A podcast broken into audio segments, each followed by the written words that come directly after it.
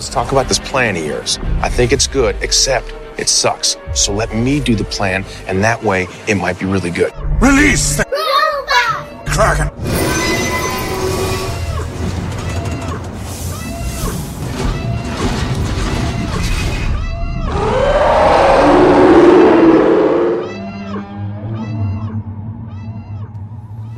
Hey, born again Blake Simmons, how you doing? I'm doing very real third rail, Tom. How are you doing your clickety clacking? Are you trying to go to some website to steal secrets that you can talk about and claim that they're your own? I'm just hacking the dark web, trying to find out, you know, uh, all those secret little informant pieces about how Melania is really the mole. See, that's why I only venture past the dim web occasionally because I'm afraid. I'm afraid of what I'll find. I, you know, the dusk the dusk web is usually you know the safest bet.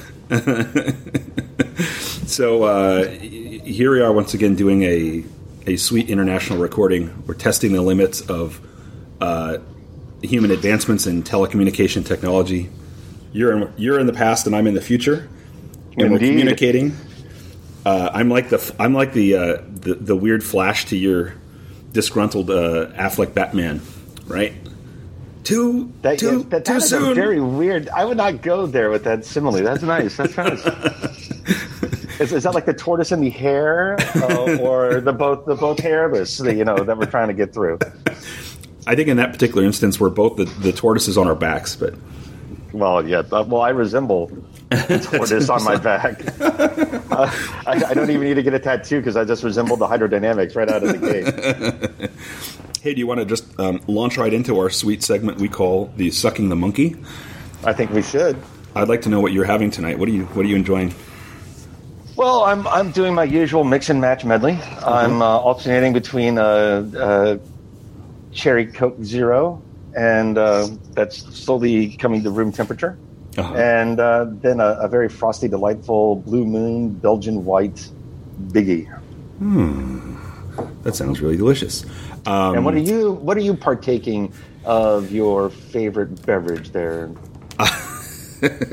well, so since I'm coming to you from the future, um, it's the morning for me, and not to suggest that I don't uh, just pound heavy liquors every morning just to get out of bed. I mean, I really don't, but I could. Uh, but I'm having coffee. I'm having delicious cafe latte. Uh, although, uh, as we go, I may dip into my delicious monkey shoulder, which is a Scotch whiskey that I pick up on my way in from Singapore, made in Scotland. All delicious. Has three monkeys on it. Yeah, is why it would- is it the, is it the usual uh, see hear speak combo? It's sort of like a human centipede of monkeys on the on Oh the no, bottle. no, no, no, no, no. That's that's purely elective surgery, even in Scotland. It's not- I think that's how 28 Days Later got started, or something like that. be right. Yeah. but you know, is it are the Outbreak. the monkeys outbreak? Are the are the monkeys peaty, or is it the, a more mellow? It's very smooth. Beverage. In fact, Very it- smooth? it- it's so smooth. I'm just I'm used to the bourbons and ryes that we have at home. Uh, it's so smooth because it's a it's a it's like a Scotch whiskey, right? That's what they like here more. Um, you know, when I come in through duty free, I could grab the Bulleit, which I've done in the past, but I thought I would experiment, and and I was reminded after I popped it that um, I don't drink a lot of Scotch anymore, so much, but it's so smooth compared to what we're used to drinking. I don't know if everybody would describe Highland Highland blends, you know, as as extremely smooth, but I do. And it, and it's I'm very aware of it when you know you put some ice in there and throw a lemon and you start to drink and you're like, wait, this I feel like I added something to this that I didn't. That's what it feels like to me. Ah, interesting. But yeah, but anyway, But but every everything tastes good at uh, 9:58 in the morning. Of course. Well, I'll tell you as soon as I uh, I try. Um, but uh, so it's been a short while since we talked. Um, we did just a little background. We attempted desperately to try to get this um, as a uh, as a three way. Uh, Yeah, well, you know. you and me and, and deeply dapper. Um, but as usual, the the convergence of your travel schedule, mine, the time zone difference, and then uh, Chris either preparing for, then driving to, then setting up at the Phoenix Con, uh, just made it impossible. So we decided to move forward, Yeah. valiantly attempting to keep the show going, despite the loss. Um, Yeah. It will never be quite as good as it could have been, but No. A tripod is always better than a bipod. well, yeah, you're right. um, so, uh, but uh, so before we uh, move on to that, uh, some other stuff I wanted to ask you: Are there any sweet uh, current events that you would like to discuss? Because there have been a few. Keep it limited to entertainment stuff, man. Okay. You with your political rantings? Uh, well, I'm going to try and I'm going to try and pull the reins on Okay. all the, the rambling and ravings of the world. Uh-huh. Um, but I I am, you know, very interested to see the early readouts on that little film we call Solo. Oh yeah. Um, I'm I'm I'm still of mixed minds on this as Uh-huh. usual, but Uh-huh. um, we'll see. It's it's going to be. I think it's going to be an interesting ride no matter what. Uh huh. Um, I'm also very excited to see Deadpool two. Uh huh. Those those are those are very good. And of course, the biggest news is that The Expanse, that was so summarily truncated on Syfy, got picked up and saved. Uh, and I am I am ecstatic over that. Okay, we got to talk about this. So when when that news first hit, I mean, I was just screaming at you in in uh, in Messenger or whatever. But you know, my first response was like, did it not have? And I granted that the ratings had slipped a little bit. Um, it wasn't doing as well as like The Magician and those, but um, that's also to be expected for a heavily serialized, complicated, intelligent show. Like it's, I, I'm surprised it ever got the ratings it did. But Yeah. The initial thing you think is it's like what Fox does, right? Like it's doing great, and then it dips a little bit, and then decide it's too expensive, and so it's out. But what was Yep. interesting di- diving into it was that um, that was such a raw deal for Syfy. I'm amazed that they got through airing three seasons under that deal.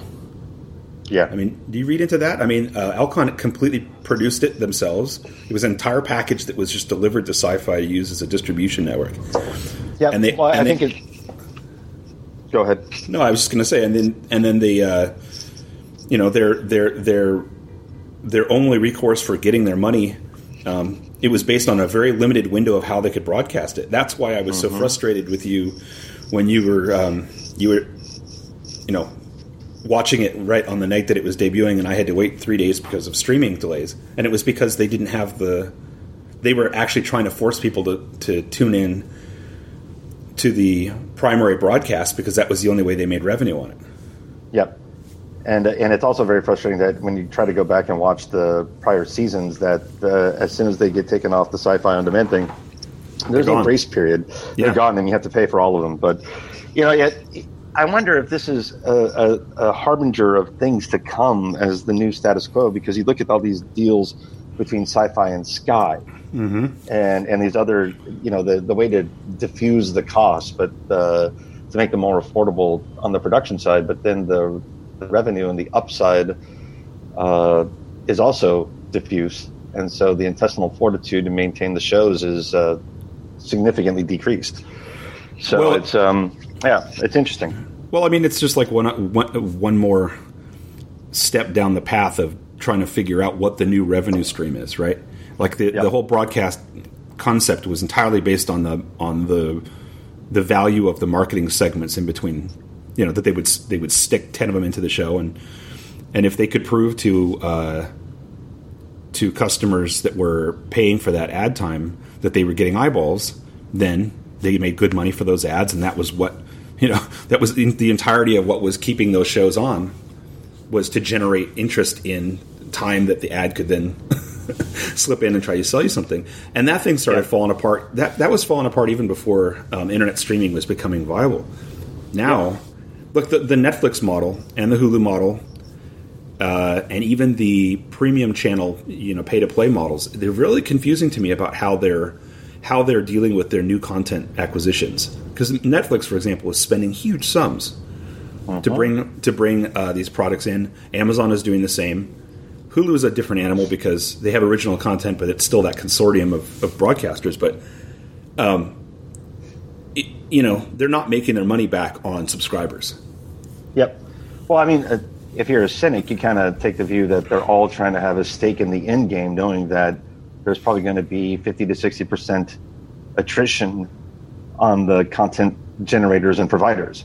Right. So I think they're all trying to they're all trying to position themselves as valuable assets in some kind of uh, quantized monetary state, so that when the great rapture happens, they'll still be alive on the other side. The Telerapture. Yeah.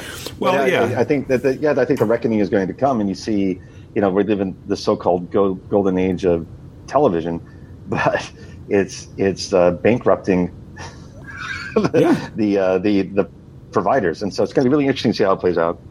Well, I mean, the the, the idea that that uh, that Expanse was produced precisely with the model that we have in the years past claimed would be the way we got good product. Um, Yeah. and then you see this happen, and you wonder about you know th- what happens when the distribution system for those original con- that original content that's entirely self produced. You know, when that's just a fumble, how do you get it in front of people? Um, Yeah. It, it- you know, I was wondering. You see hints of this uh, when you live in a city like San Francisco, where uh, sh- new shows are coming on, and then they will send you invites to go to the IM- IMAX theater and watch the first few episodes or whatever in the theater. It made me wonder if we're going to start to see a move away from, uh, you know, smaller format serialized content and back into longer format stuff that puts people back in seats in theaters. Because if they can't if they can't uh, generate revenue from home viewing and they're putting a lot of money into these self-produced programs you know maybe maybe there, maybe there's going to be a shift. It's either that or companies like Alcon are going to become distributors themselves right of their own content entirely. And then you have Yep. to pay to play. Yeah, I, I just worry that we're seeing this convergence on the the theater side yeah. of the the the megalopolis, right right? Which we're going to be talking about in just a little bit. Mm-hmm. And uh, you know, I I hear you. I'm trying to do the longer format stuff, but I think that that is a system that is getting increasingly squeezed and uh, more stratified Yeah. in the access to the viewers and the profits. And you know that you hear you, you talk to the theater folks, and they're terrified that everybody's going to go distributed, Right. virtual, and on demand. Right. You talk to the TV, and you talk to the TV folks, and they're scared of the same thing. And you're like, hmm. So, But, you know, it's interesting, though. in that market space. you and I are I mean you and I are on the the end of the spectrum that does not It's I- it's so many ways. that's true. We're on the end of the spectrum in terms of of uh, of acquiring content that is not the average problem for them. We're the optim Yeah. we're the optim optimistic end for them. You and I will pay for content. Uh, we want we want it whenever we can have it. So we'll pay for the uh-huh. op- option to get to it when we can because our time is limited, right? Yep. However, mm-hmm. if you think about that, and you and I may differ on this, but I look at my own buying pattern. I'm happy to invest in subscription model. I was I was on board with subscription model with software and with media content earlier than a lot of the people I knew who were willing to do it, who were holdouts mm-hmm. about it, right? Mm-hmm. But I'm willing to spend money so that I can just tap in and get whatever I need whenever I want it. I'll spend Yeah, more. I. I'll spend I'll spend significantly more than they charge me to have that option, particularly if it can be centralized. However, we're seeing we're seeing seeing that market um, split apart because they don't want to centralize, right? But on the other hand, if I look at um, if I look at what we were talking about before, the Alcon, you know, a new Alcon model where they just you have to go pay for Expanse directly from them, and then you get to see it. That's no different than uh, buying the, you know, buying access to the stuff on uh, on uh, iTunes, you know. And I'm Yeah. and I'm very resistant to doing that.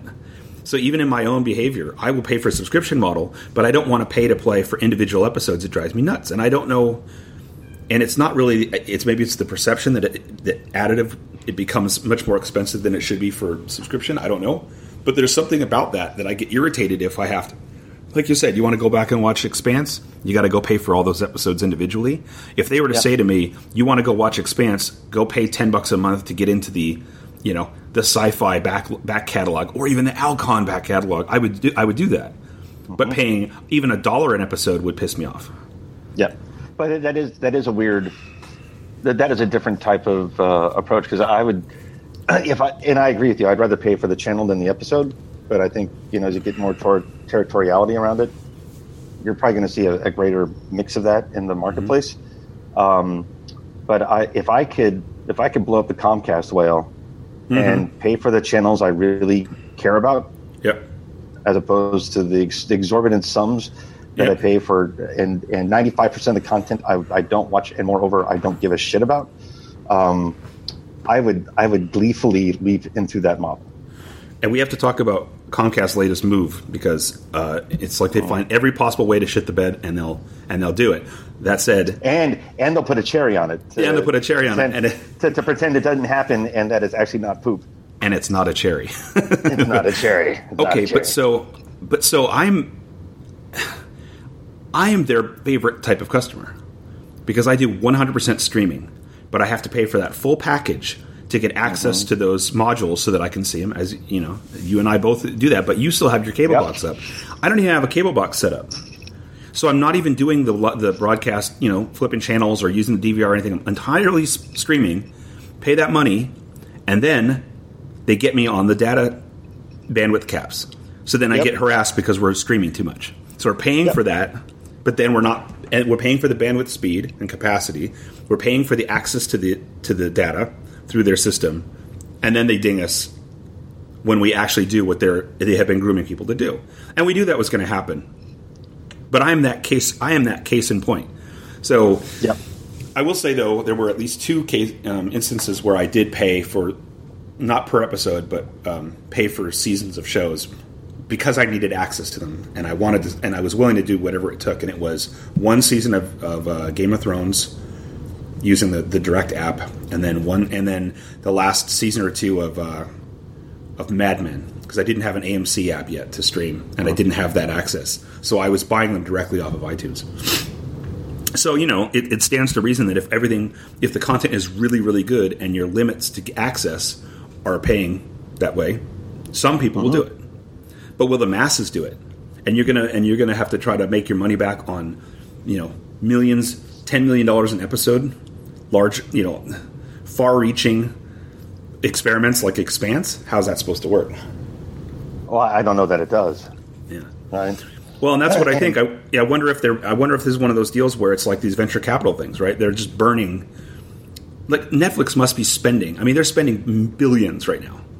It's like in the press constantly in the business times. So, are they doing that thing where they're just burning cash like crazy, um, plotting for the future, and they're never coming close to making that up in their revenues? I don't know. Well, that's what I'm saying. There's going to be a reckoning, Yeah. right? And I, and I don't know if it's going to be mergers, which I think it will be. I think that you see this uh, diversification, but you know, you take a look at the mega mergers like Disney and whatnot. Yeah. Um, Nulu.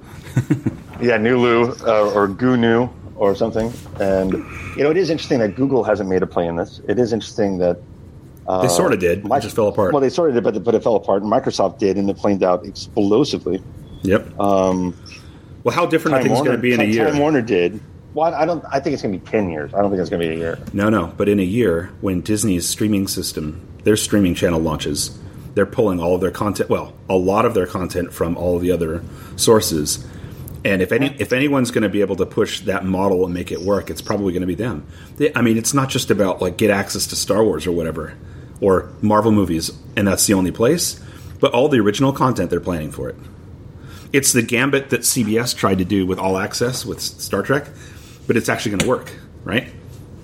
Yeah. Because everyone and their mother is going to pay ten bucks a month to see that new Star Wars serial. Absolutely. Yeah, absolutely. But uh, and I think that's why they went through a big M and A phase, Yeah. so that they could position themselves uh, of market force and viability that would be self fulfilling, Yeah.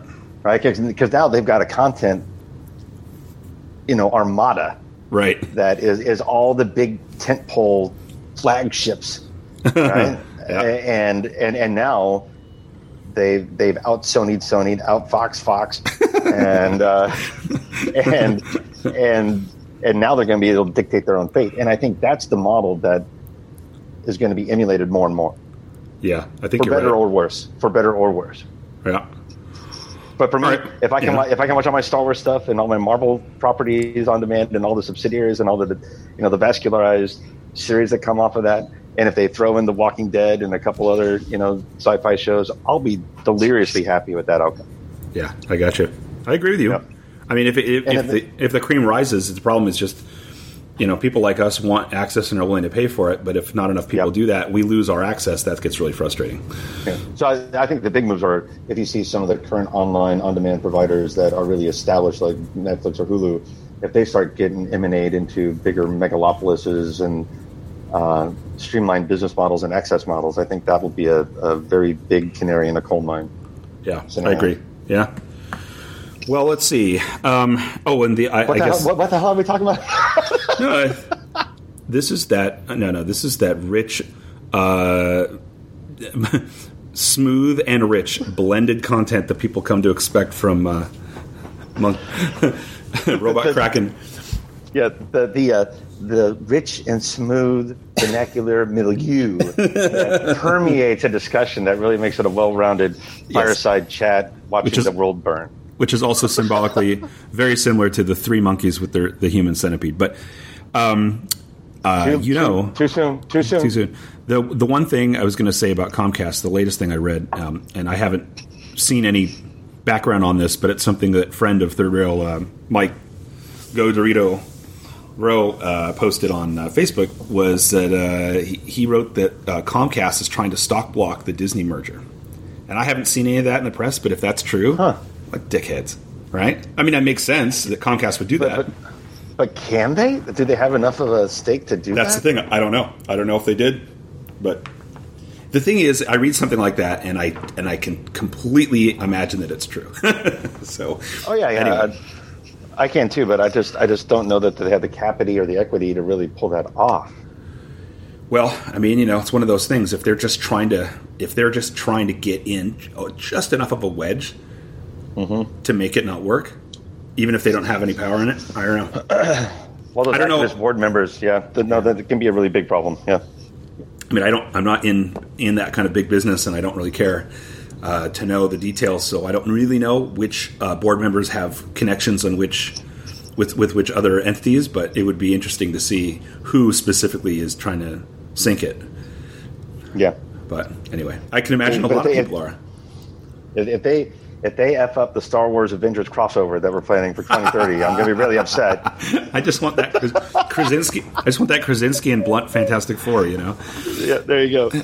Well, you know, there are a lot of there are a lot of industry people that I really respect and I listen to that are vehemently opposed to the Disney merger because they just they just fear the and you know they just fear the the the the homogeneity that's going to come from everything coming from one content source. Mm-hmm. And I can understand that perspective, I guess. But on the other hand, I don't know. Yeah. Well, I, on, on the other hand, on the other hand, unlimited buying power Mm-hmm. buys you a lot of creativity. Yeah, yeah. It almost feels Right. like it's this weird, weird, um, cheesy entertainment world cipher to the whole, um, uh, you know, social media and freedom of it, of information passing from people kind of thing. You know, like you know, f- people who love Facebook like this is so great because everybody can you know connect and everything else, and I can just diary all this personal information out there, and who cares? And oh, and then all of a sudden it's you know, oh my privacy rights, but take this quiz. You know, so the the same people that Oh wait, re- oh wait, I just elected a fascist. Yes, Uh, but yeah, my point is the same people that I read that are so vocally against the Disney merger because of what they think is going to happen, that things will become uh, um, one voice and then get tamed down or censored down because now there's no competition. Those are the same people who are ranting about that on Facebook or wherever about the about what's happening with all of your content, your personal content, channeling through one convenient source that can then burn you later. They're still doing it though. They're still using it. Those people are still watching Avengers movies though too, right? Well, you know, you know, come under the big tent. The light, the lights are great. The weather's fine. You know, the entertainment's spectacular. But don't look in the basement. If your tent has a basement, I've got bigger problems. yeah, well, you know, it's a you know cyclone reference. Yeah, know. but the um for your neck of the woods, the uh, yeah, it's it's we always have this this fear of Big Brother and the Orwellian nightmare, right? And uh, it pervades our our culture, at least in in America. But I, I, I get the response, but I will just say that look what they've been able to do so far, oh yes, and and and it hasn't been a shit show. no. Um, a couple of other things I was going to mention in the uh, in our current little mini current events section. Um, Did you see that they appear to be moving forward with trying to uh, produce an Eternals movie? Marvel. I did not. Okay, That's do you have- interesting. do you have any feelings about the Eternals?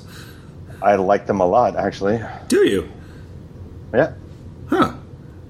I'm, I'm looking at what's going on with.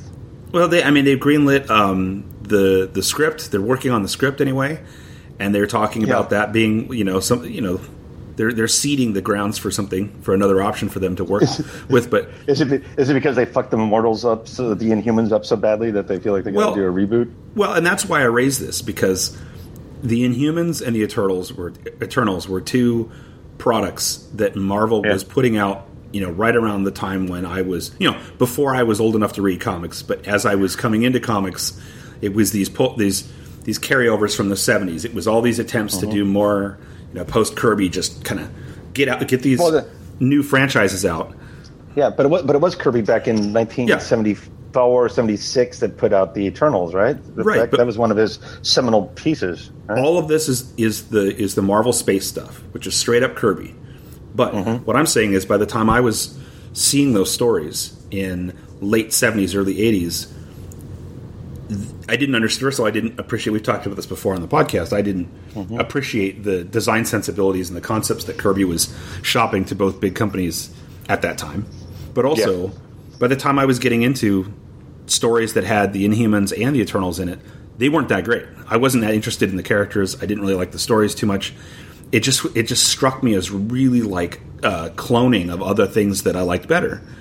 But what's interesting here is if you look at those two properties, I think the Inhumans had a much a much more um, uh, marketable look and concept to them, and and that Marvel IMAX deal was it Fox IMAX whoever was all involved in that consortium of disaster.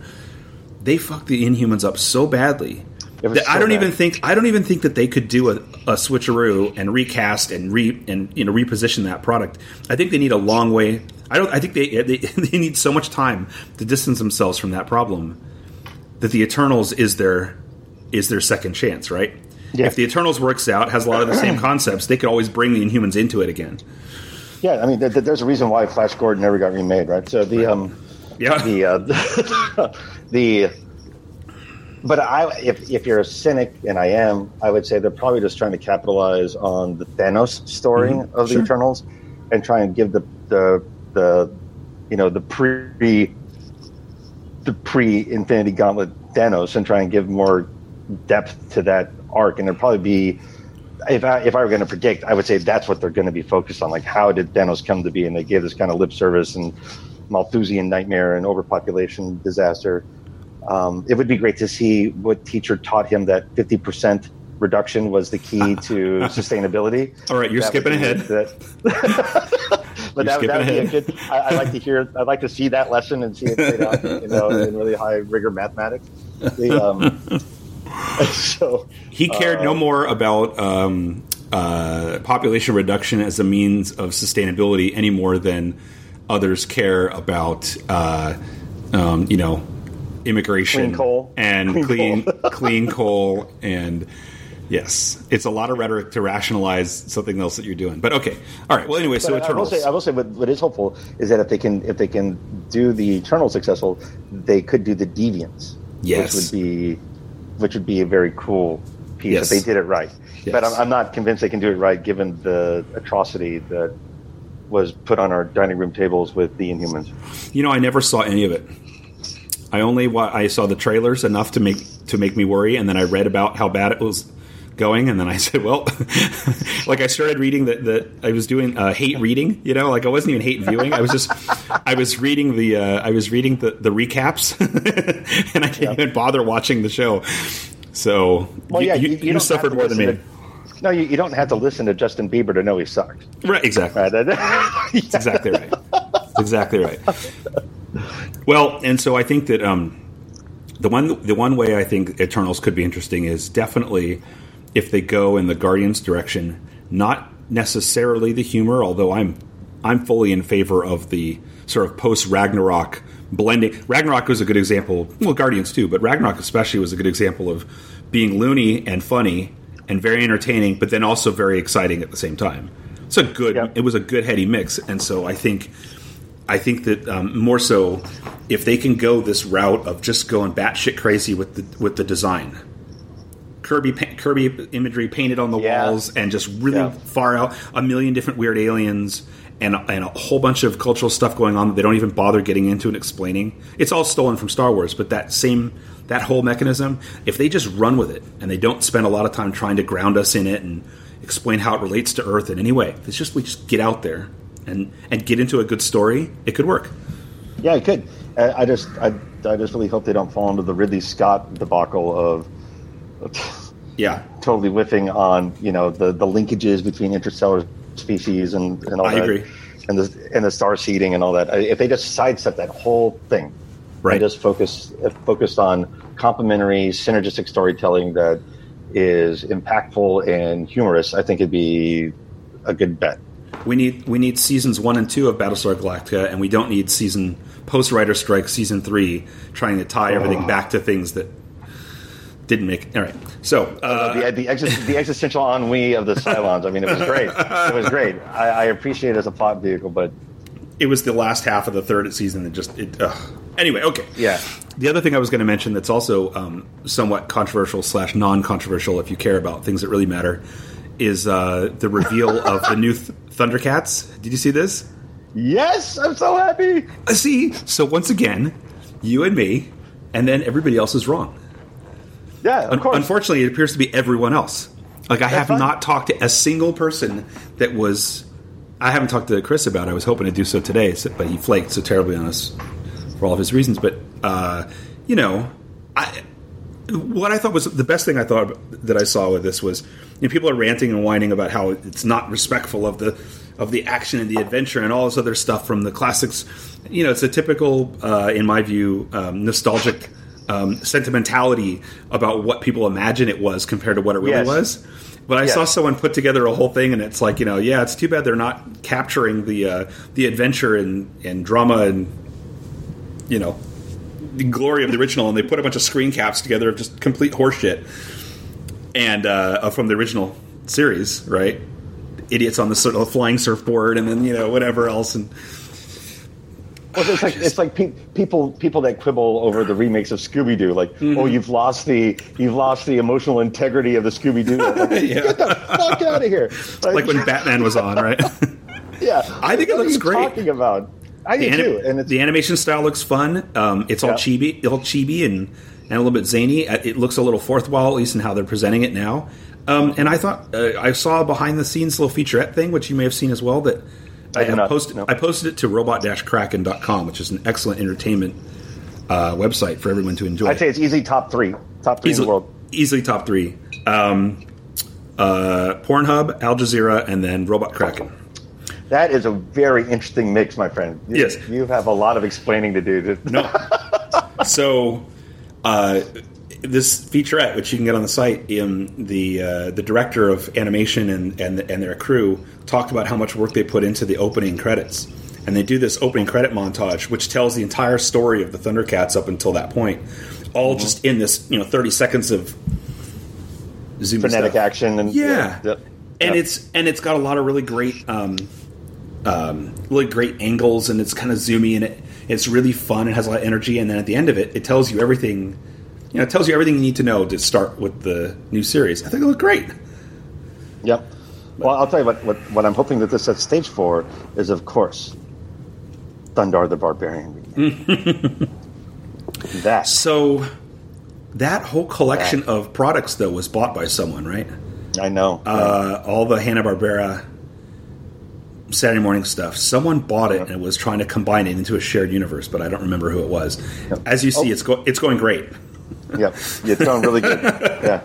Yeah, wise business acumen there. The, uh, another another little just, just a little shout out and RIP to the Schoolhouse Rock um, creator passing away. Uh, I remember Bill Frost, who? No.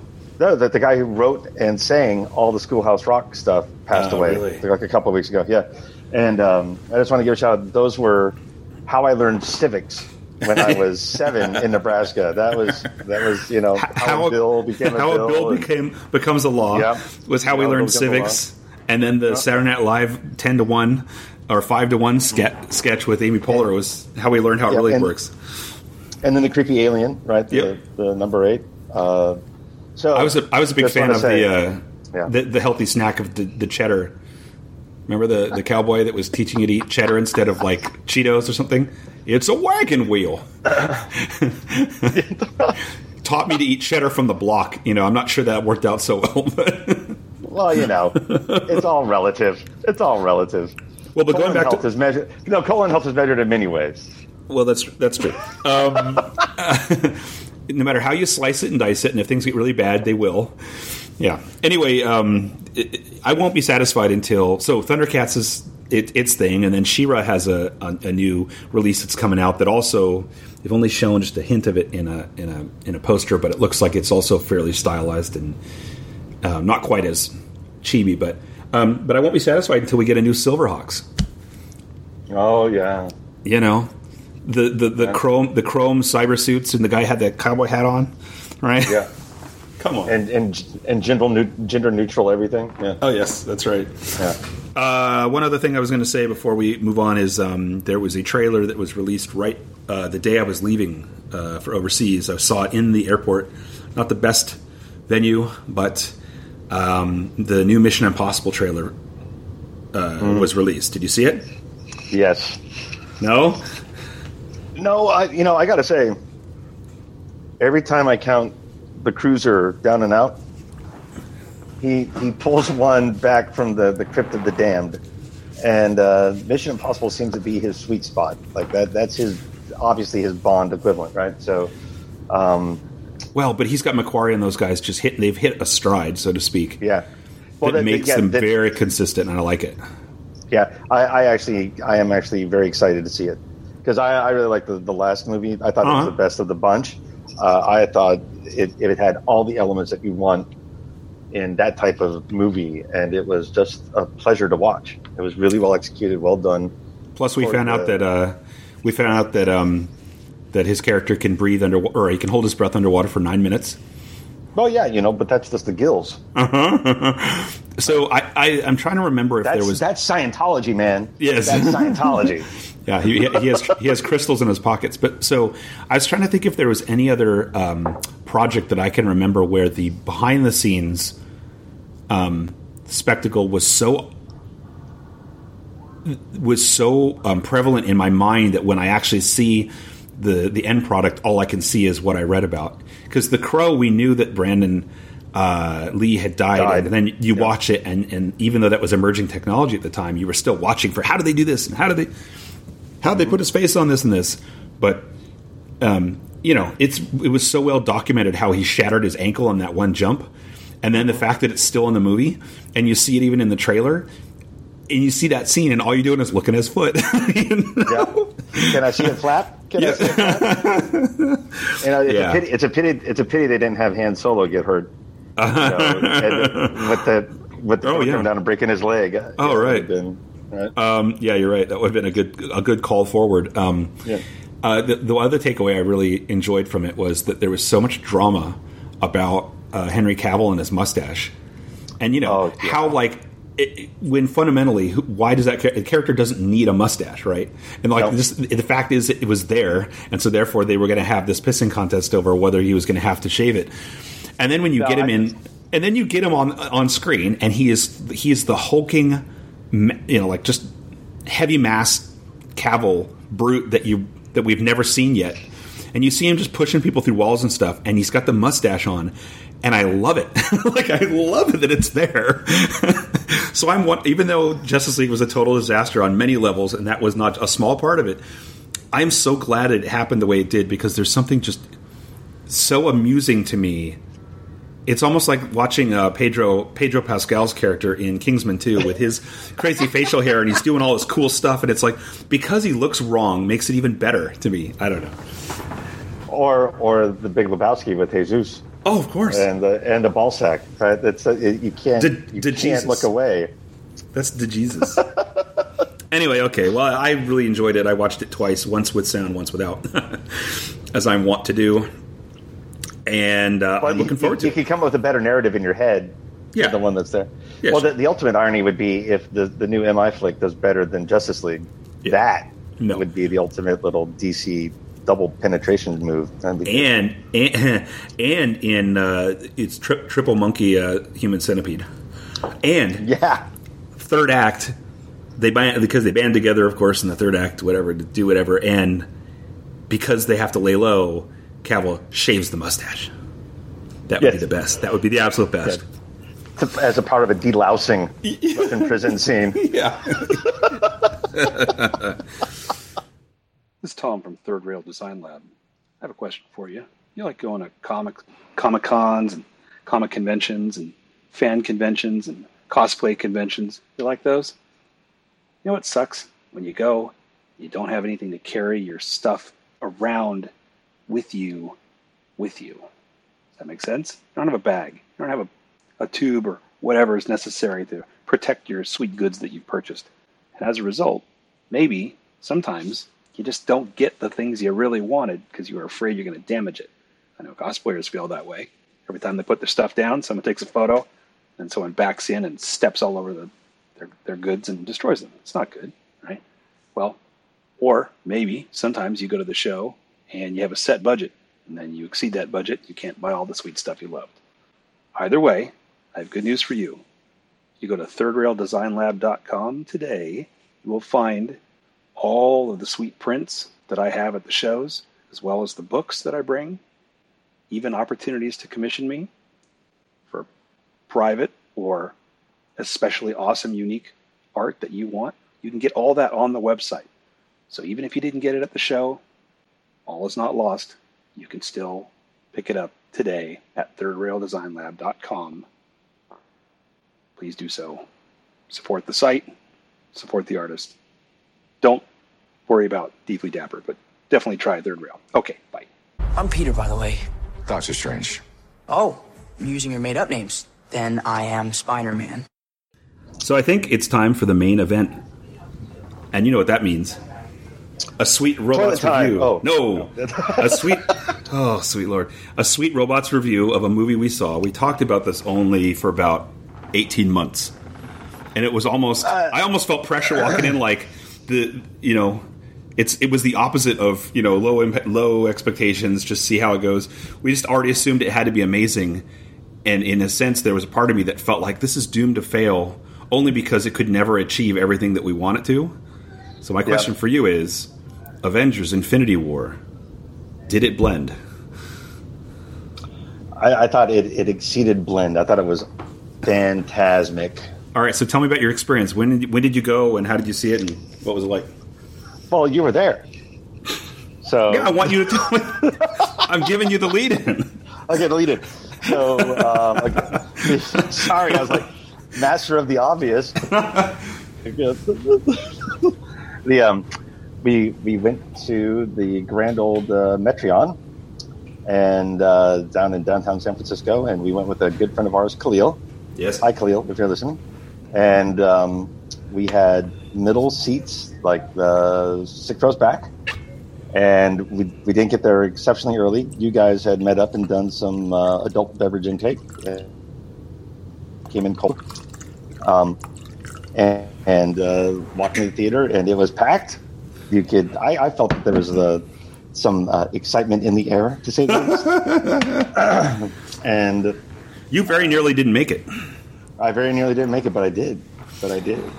Yeah, so we went to the we went to the local the little Irish pub um, beforehand, and I hadn't eaten anything, and and he had, but I so he had uh, just uh, li- liquid liquid courage for the movie, and uh, I had a delicious Reuben as well as a beer.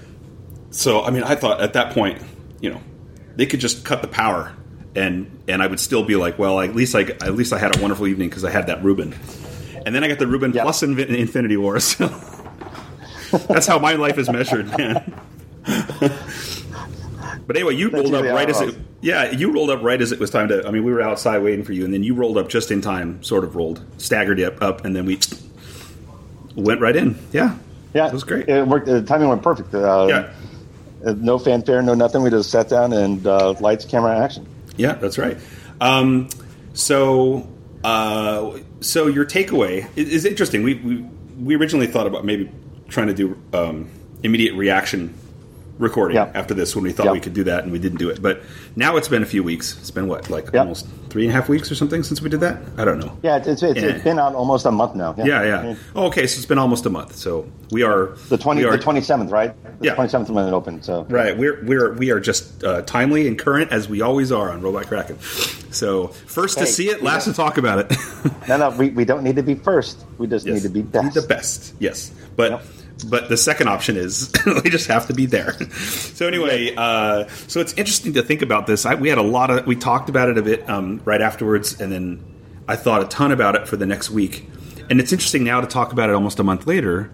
We've had other things come and go since then. We've had a lot of activity in our in our real lives. And thinking back on the experience, I'm trying to figure out um, if I feel the same way about it now that I did when we left. But what was your? Hmm. How do you feel about it now versus when you walked out? Well, I mean, when I walked out, I was gobsmacked. Yes, you were. Right? I mean, it, it, it was it was just an in, that was one of the most intense movie experiences that I've had in a while. Now, Yeah. that said, we, we saw the Isle of Dogs, and I, I Ah. walked out of that. I walked I walked out of that basically near tears. Okay, so we need to talk about that at the end because uh, I've only been I've, yeah. been I've been mentioning that like three or four sessions, and now we get to actually talk about it. But go Yeah. ahead. Yeah. Yeah, so, but but I mean, it, it was uh, it was a spectacle. It was hyped to be. I thought it uh, maintained a lot of coherence, and there were there were obviously some things that kind of got loosey goosey there that we'll talk about later. But Yeah. overall, it was just um, the the scope of it yeah. and the the breadth of the events that it encapsulated and the stories it told and still ma- and still maintained truth to all the character development they've been doing over the past 10 years Yeah. right Yeah. Yeah. Yeah. and Absolutely. the, right and the fact that they were able to pull that off in such a frenetic but coherent way and and there, there were there were a lot of criticisms that it, it wasn't coherent i didn't find it to be incoherent at all um, well, you know, it's it was interesting. just- I mean, it was, it, it was just it was just it was just a culmination of ten years of of like it's like if you did ten years of Toastmasters and networking, yeah. And, then, you had the big event. To, and then had the big event, and it and it and it paid off. yeah. Right?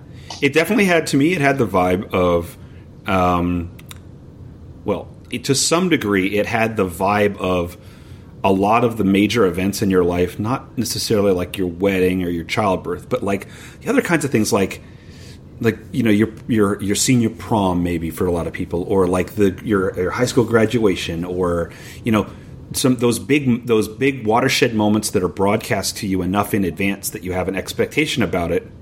And it's not like it's well this is suddenly going to happen. It's like you're, you're you're plotting you're planning for it. It's a thing that's mm-hmm. happened. The trajectory is already set and you're just working your way towards it until it finally happens. It had that sense because not only was it you know 10 years of what felt like 30 years of marvel movies. But you know mm-hmm. it's all culminating in this but then you also had the media the discussion about it that went on for a year and then you had the media gauntlet approaching it. And uh-huh. so it was sort of uh-huh. like you walk into it and you're like well nothing in my mind i was like nothing can ever match expectation when it's reached that peak. And so my ask, uh-huh. my attitude walking in was it doesn't have to be perfect.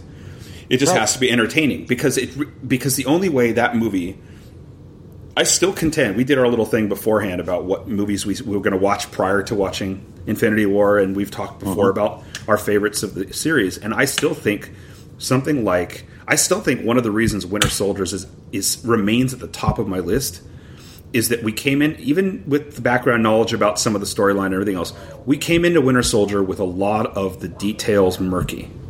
Uh-huh, and it uh-huh. and it unveiled itself as a story as a type of story as a mood an urgency and then as big reveal impacts you know things that really had a meaningful impact in their world with the hydra thing uh-huh. it was all just in your face like holy shit i can't believe this is happening right?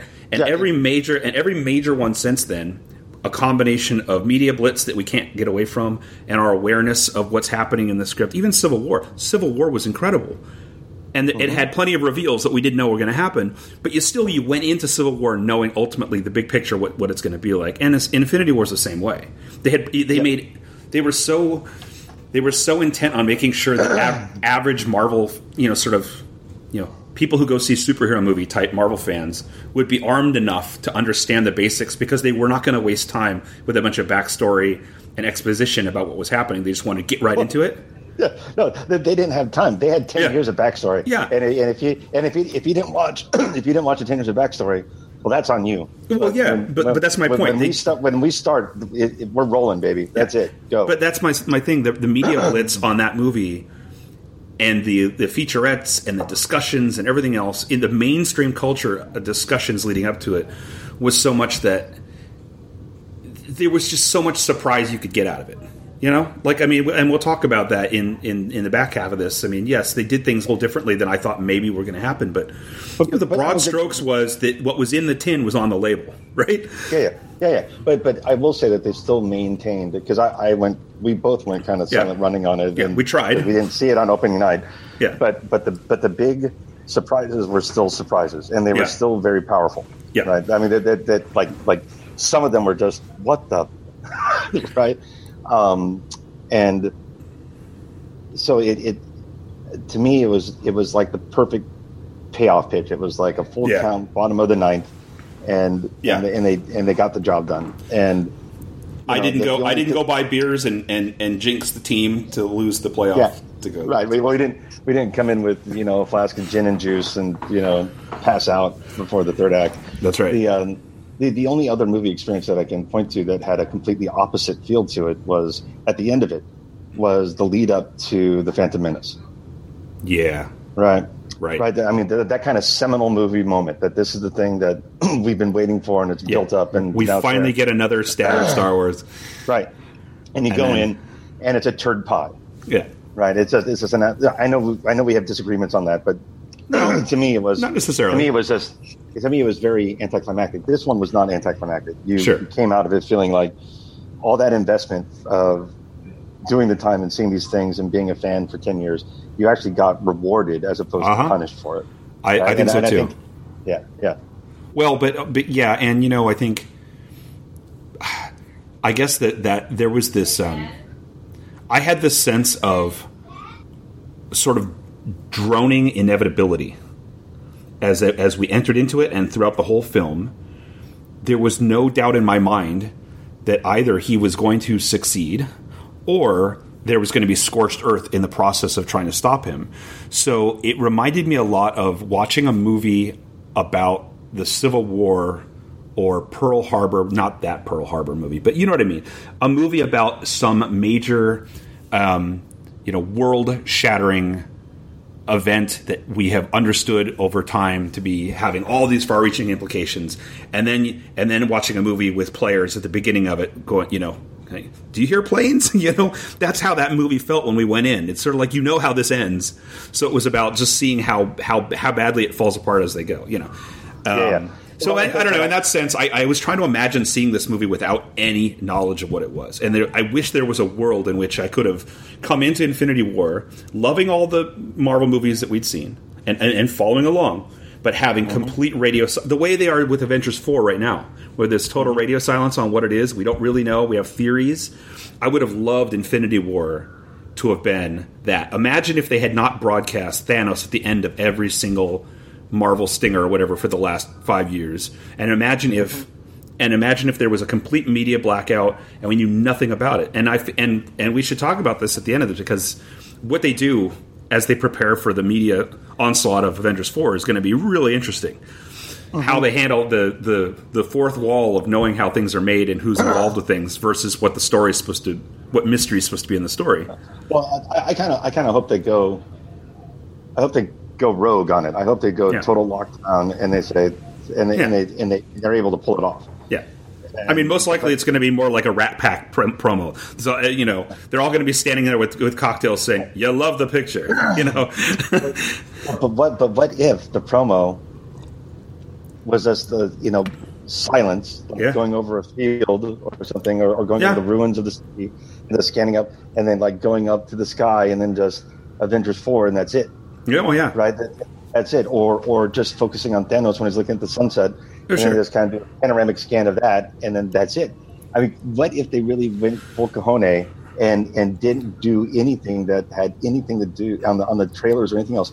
nothing Oh, sure. on the content, and that's what I wish. Nothing. uh, That's what I wish I could have gone into this as. If I didn't know that they were going to do the Infinity War story, particularly if I didn't know anything about the comics, and I went into this movie cold, I think I just would have had my jaw would have been on the floor the whole time. And I hope Yeah. somehow we get a taste of that in, in Avengers Four. And in, in a sense, I don't think there's ever been a movie that was armed to have a, a complete uh, media blackout prior to its release because that's so this is a business and that's so risky for them they need to maximize the executives would maximize the churning of content getting it out there to just saturate people to make them go see it you know what i mean so for me even like star wars movies there's nothing that they could that would be so um, likely to survive having zero marketing before it released than the next avengers movie and they're going to have two movies leading up in between that are, are are backfilling that story, right? Well, and I think that that's where it'll be really interesting to see how they, uh, Captain Marvel in particular, or maybe Yeah. even Ant Man. Moreover, that Yeah, the I think they're both going to be critical. Yeah, yeah, yeah, because I think right we've already we've already expounded upon some ideas of it, but we should probably go through the movie and then we can Yeah, talk yeah. about you know what's next. All right. So uh, how do, how do you want to how do you want to break this into bite-sized pieces? Yeah, it's kind of hard when you're dealing with a, a pizza the size of a football field. Yummy. oh, I love that. I love that image. I'd eat that. it's like I've told you before. When I was growing up, that book about the mouse and the moon is made of cheese, and the mouse is like carving his way through, and that to me was a fantasy. that was like that was a surrealist fantasy. Oh, I'd eat my way through. I do like my cheese, man. Anyway, all right. Well, So I mean, we can, we can break down the major plot lines. We can do it by the major pairings, the the crossover scenes. Because I, I will say the, the thing that I appreciated the most about this movie, out of out of several things, is how they took all these pillars of the Marvel universe and brought them together. Yeah. and they were, for the most part, they're able to make it pretty pretty compelling. Why don't you Why don't you drive and, and do it roughly plot based, and then that way that'll lead us into talking about some of those pairings. Okay, so we the the first major plot element is how the uh, Thanos recovers the Power Stone from the planet Xandar, Yep. and it introduces his lieutenants um, in intercepting the spaceship uh, that made it through after Thor Ragnarok. Right.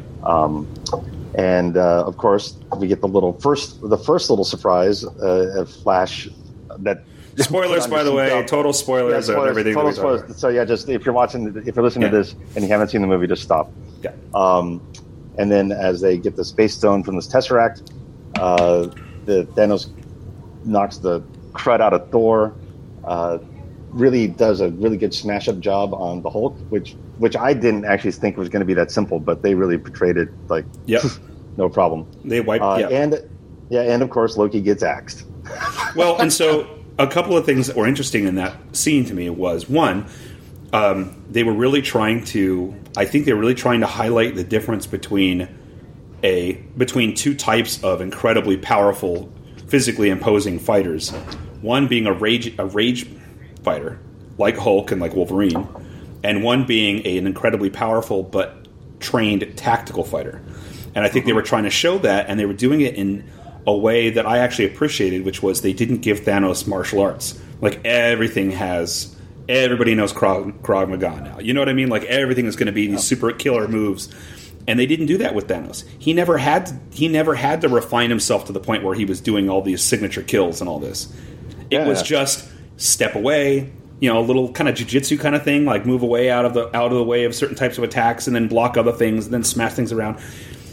It, it was interesting to watch the, the the way that they fought, and how much Hulk's ass was handed to him because he was, uh, he was the.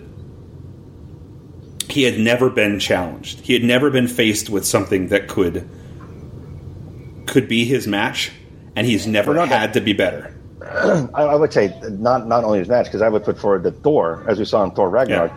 Thor Hulk going at it, and in the first Avengers, Yeah. right? The the only two that had a shot of reaching parity, Right, and that was the Hulk and Thor. right. And then and then Thanos comes in and and just mops the floor with both of them, and Yep. especially that Thor had just discovered that he's not the god of hammers, He's Right. the god of thunder, and you know his his reborn um, belief in himself as a, a standalone, you know, juggernaut. And Thanos just comes in and just Mike Tyson's both of them. Yeah. Just, just Absolutely. just, just, just, and and I think, but but I think the biggest awakening was the Hulk because he had never been flat Right. out just just out Hulked. Right? Well, I mean, he just got yeah. he just got smashed. It, Well- it, wasn't, it, it, it wasn't it wasn't Hulk smash. It was Hulk smashed. Yeah, Right. and there's, and you know, we, we come to these especially between editing and what individual actors think their perspectives are, and what the writers say that their intentions were. But you know, everybody kind of you know takes away something different from these things. But I definitely got from the story that Hulk was slapped so hard that he lost his confidence. That he was like being like a kid and was like, forget it if I can't win, I'm not playing, kind of thing, and What- was and but they but they've there at least one writer and Ruffalo both have claimed that it was about Hulk was like I'm tired of sacrificing myself for Banner. Banner, why don't you go deal with things for a change? But the problem I have with that logic is, I think Hulk, even in his two two year old's brain, knows that if Banner gets killed, Hulk is killed. so I'm not positive that I follow that logic either.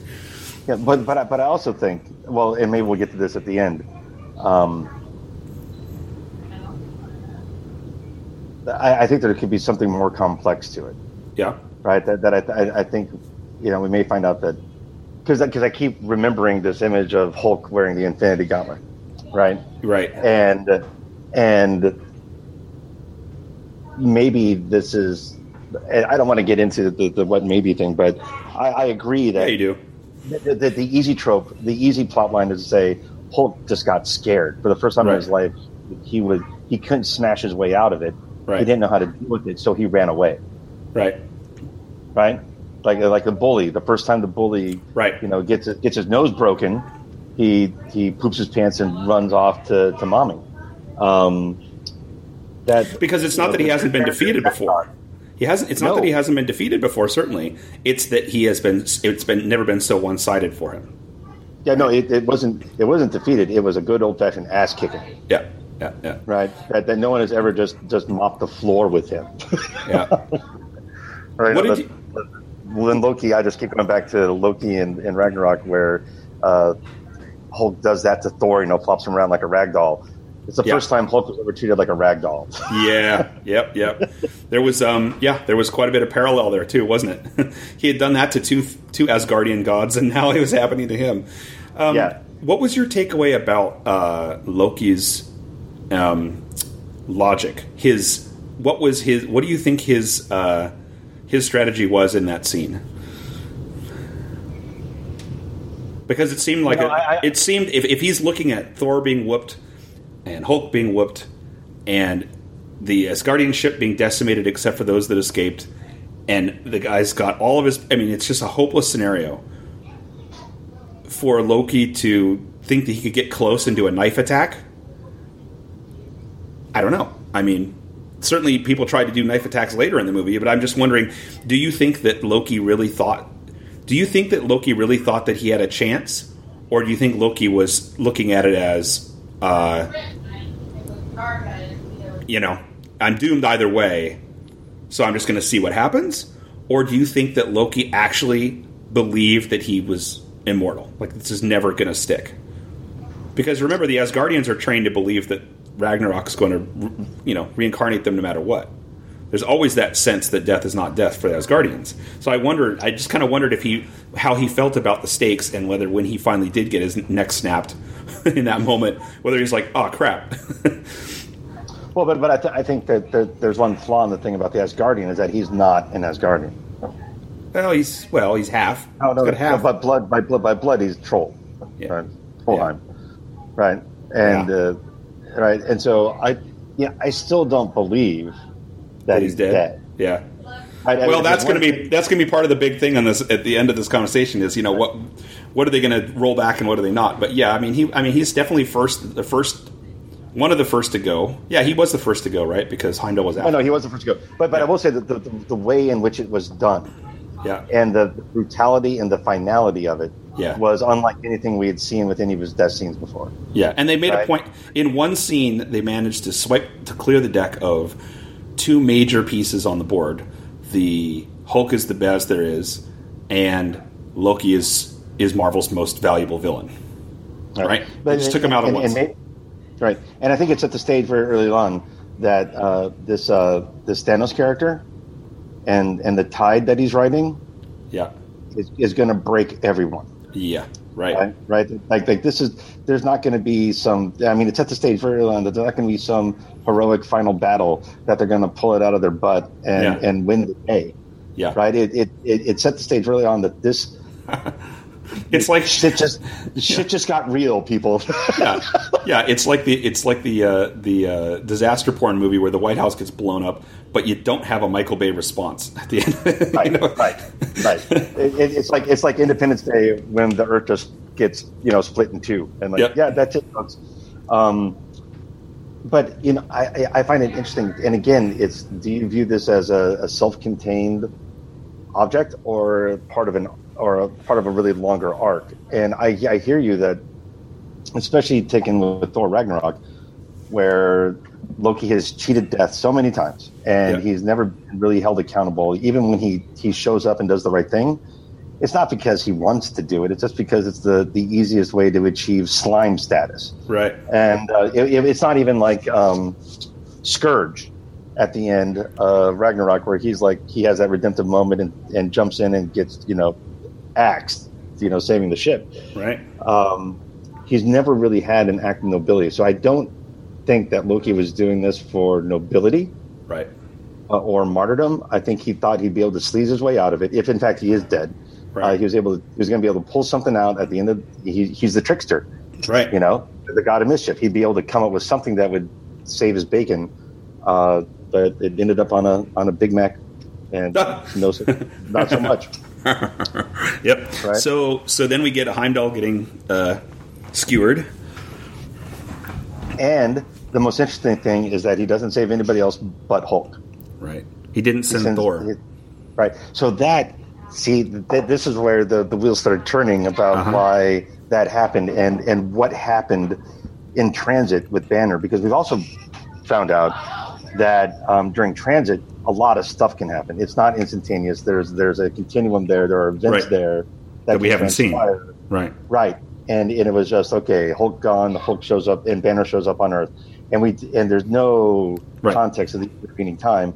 And as we as we have found out several times, that there's a lot of stuff that can Right. go on Right. Right. when it's going through the passage. It's a really good point. The choice to send Hulk and not Thor, or not both of them.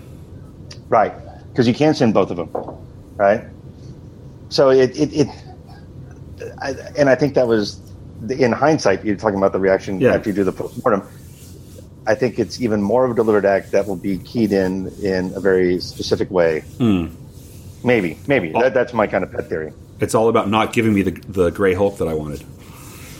Well, maybe. I mean, uh, the, the, you know, there's a lot of stuff that can happen That's right. the course of, and uh, but, but I just thought I thought it was telling that, that that that was a gap that they didn't fill. Yeah, I agree. So what's next? The Sanctum Sanctorum, right? You know, I always say Sanctum Sanctorium in my mind from childhood. I Just always like think I always think I, I just think Rick Santorum. yeah, just like Strange is always supposed to have a British accent for me. yeah, and, and so this is yeah exactly. Um, but this yeah, it's so preposterous.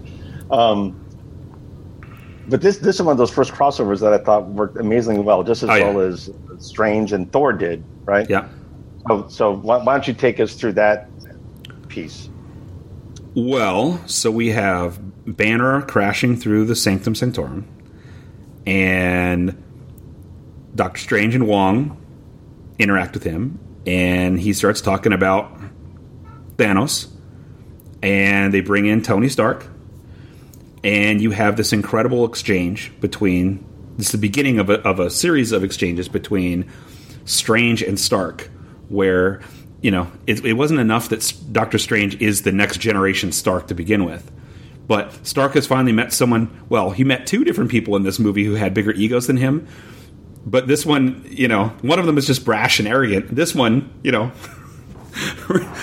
really doesn't take Stark seriously, and it was incredible dialogue. Yeah, and and and it's just as big an asshole as Tony is. Like, he, Oh, like, absolutely. uh, like he he at he out assholed Tony. Which Yeah, was absolutely. great. Yeah, it's the first time that Tony been at at, at assholed, just like the Thor, the Hulk was the first time been out outholed.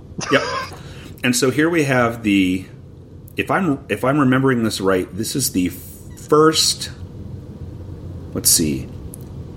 No, this is the only this was the only Terran scene in the movie, right? Did they go back? no, remember, Terran scene. Yeah. It's from Wakanda. Oh yeah, right. Wakanda. Okay, so this is the the this is the first. This is the And only New York. Fury, yeah, then the No, no. So that's my point. So that's what I want. what I'm trying to get at is this is the the new New York for the U.S. and for the Western world. The Yeah. ship appears. Peter Parker sees it, jumps you know out of his his bus and goes and checks it out, and uh, and we have this this initial battle between. Um, the heroes that have been organized, and then Maw and Obsidian from the uh, Black Order, and it's incredible. What an incredible they're- they're- series they're- of they get the time stone from Strange, right? Yeah, well they tried right yeah. and then the ship is the ship takes off and uh, stark goes to pursue it and then uh, spider-man hops on and now they're off into space leaving uh, banner to contact steve rogers and wong to stay behind to guard the sanctum right?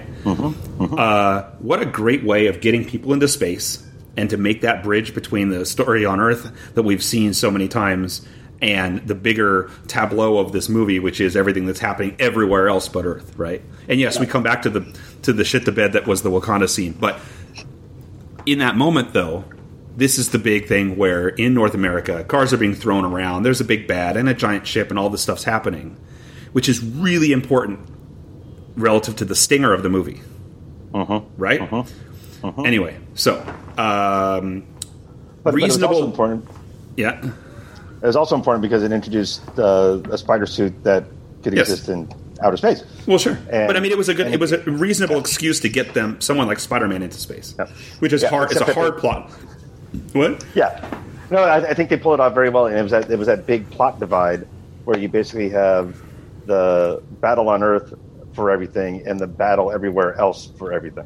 Right, right. So it was it was the it was the it was the cosmos as a continuum of the plot vehicle. Yep. Uh, in kind of a simplistic way, but I, I just I just loved. I had a, I, I had to chuckle quite a bit that Spidey had to still basically climb into the wheel well of the Yeah. spaceship. to get in, right? that, that, Yeah. that, that old trope of oh, I'm just going to get in, you know, hang on the tire and climb up and go in. It was really um, well. I remember in uh, Winter Soldier when the uh, helicarrier they're fighting around on the top of the helicarriers, which are pretty low to the ground, but how how much they made me feel like holy shit, those guys are on the edge of these really uh, you know constantly tilting smooth surfaces and are going to like hurl off the edge.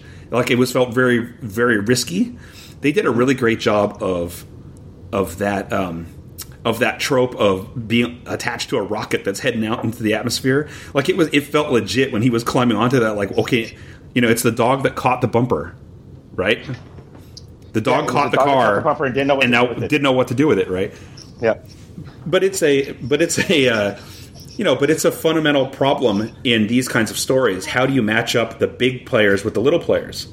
How do you put someone like Spider-Man, like in Secret Wars in the comics, it was you know magically transporting you know Brooklyn type fighters to an alien planet to fight. And so there, there you go. That's how we have someone like Spider-Man or the Wrecking Crew fighting on an Yeah, alien just- world. It's just This- how many dominate it, happened. yeah, but this was, but to me, this was compelling because they put Spider-Man, they took Spider-Man out of out of the hood and put him in a space scenario, and they specifically did it out of will.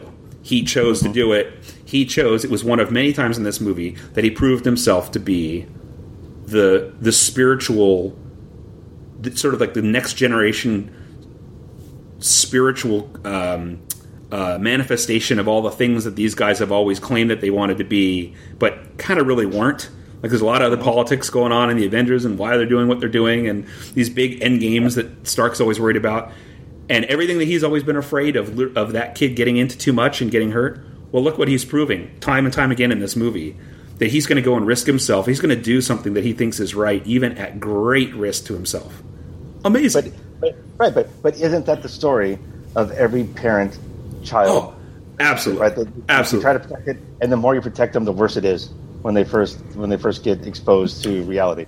And and but I, I do like how they, the, to me, how they maintain the heroic naivete yes. of Peter Parker in a way that that made made it even more wrenching. yeah, absolutely. Right? Yeah, and, and Well, especially and yeah. especially the relationship between, between Tony and Peter. Yeah. It, it really deepened it in a way that you know Spider-Man: Homecoming kind of built the foundation for it. But it, you you you really understood that Tony was viewing this as is not just a, a ward, for lack of a better word, but but this was his kind of parental responsibility to keep this kid safe. right, And, and, right, and, yeah, and that failure or that the perception of him having going astray it brings home all of stark's issues right yeah.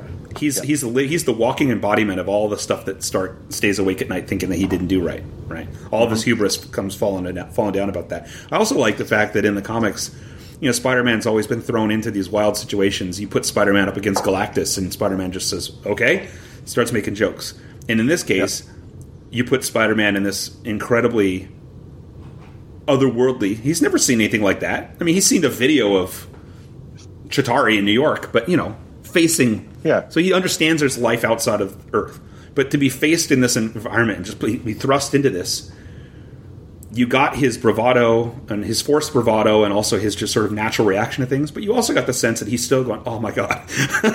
Well, no, like, like what what the fuck am I doing here? And Yeah. and, and and and sometimes when you do the right thing, you end up in the worst of possible circumstances. Yes. And and what I also like is that not only was it that he found out that there are aliens in a very real way, but there's also magic. There's also Yeah. you know all these other things happening, and so basically his entire teenage world and all these Yeah. things that he idolized when they actually become real, like it's it's like Fright Night. Yeah. To me, when they Right. when they actually find out, oh, vampires are real. Oh my god, and Yeah. and, and right, and, and all these things that he fantasized about are real, and they're way worse than he ever dreamed of. That um, Well, there's a, there's a there's a taste of it that's like you know the the teenage soldiers, child soldiers going off to war and in in the in the Great Wars, and also the the children. I mean, that's the best example. I mean, there's child soldiers all over the world, but in the Great War, you had kids who had normal normal lives, who were being educated and came from all walks of life, who were just living their their their normal lives, and then they were thrust into this world where you're never going to come back from that. You're never going to come back to feeling like this that test matters or feeding the pigs on time matters or any of that stuff because of the things Or- you've seen. right, but the only thing the only thing that matters is dying for the Yeah. cause that you're told to believe in. Yeah, right. So- believe in, yeah, but, so, but yeah. Sorry. So that that was one of my best. That was one of my favorite segments of the film. Was that whole sequence?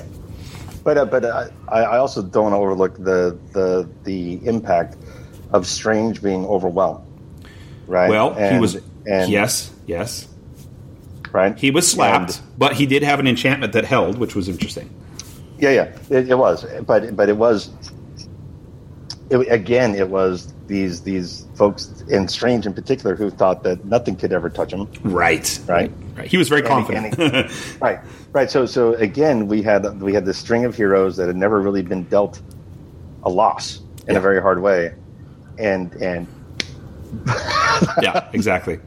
Right. Well, well, as a typical American, when I said earlier that this was the only Terran scene, because I was excluding anything that happened outside of the United States, but uh, I forgot that we we moved right into the next scene, which was probably one of my least favorites, which was the takedown of uh, Wanda and the Vision in uh, Scotland, in Scotland.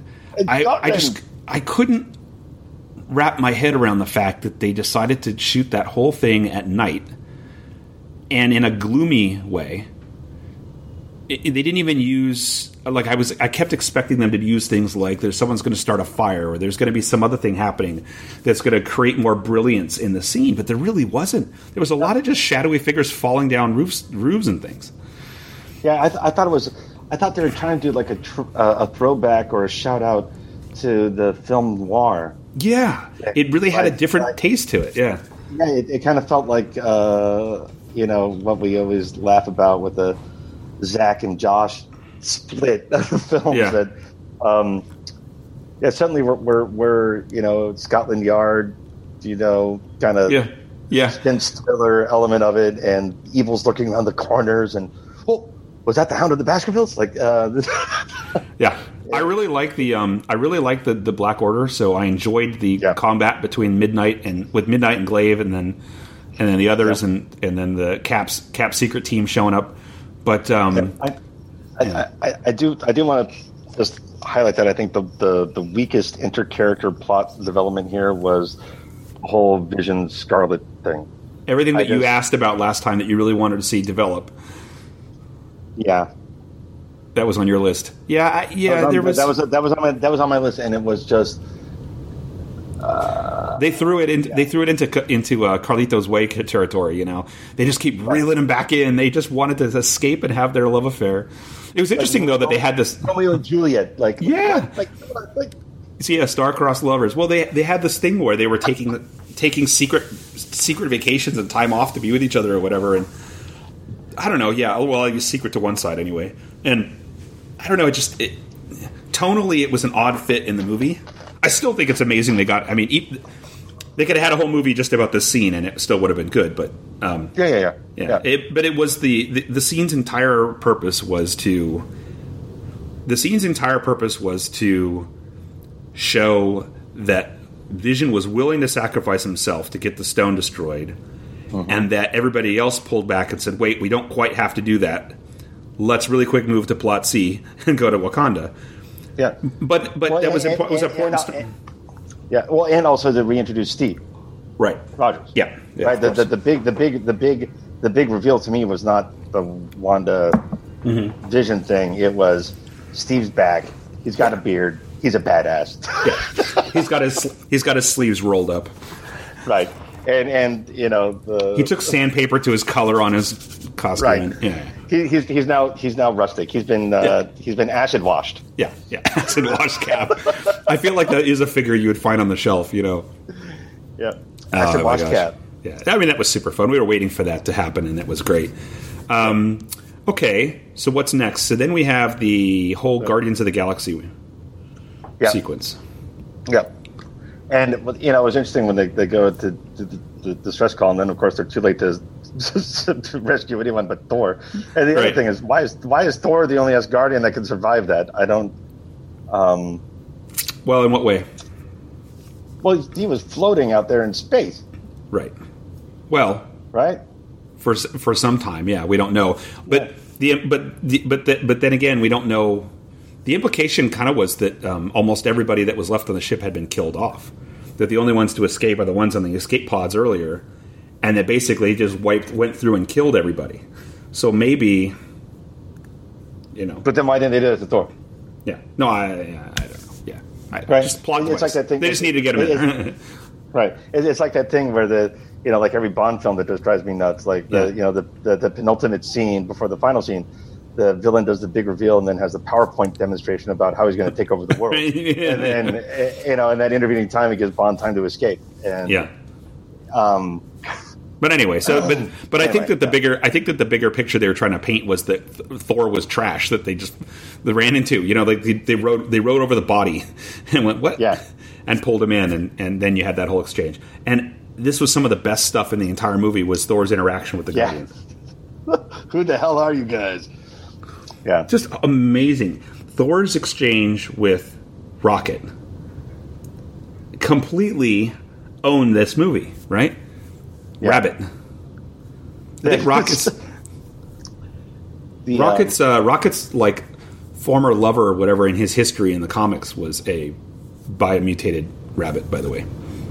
Oh, really? said. Mhm. I, Anyway, I thought, yeah. I, yeah, I, I thought they were uh, they were just going on the same thing, like your your uh, fox shaped dog. Yeah. You know, the the head. Oh yeah. like- That he's pers- persistently being being uh, you know you know disparaged for his looks when he's like this ultra violent little guy. I mean, it's, it's hilarious. It's a it's a great gag, but it was really funny that it was being done, but in a way that was very quickly no longer just putting him down. It was just sort of like that's just what Thor says, right? Yeah, but did but did you?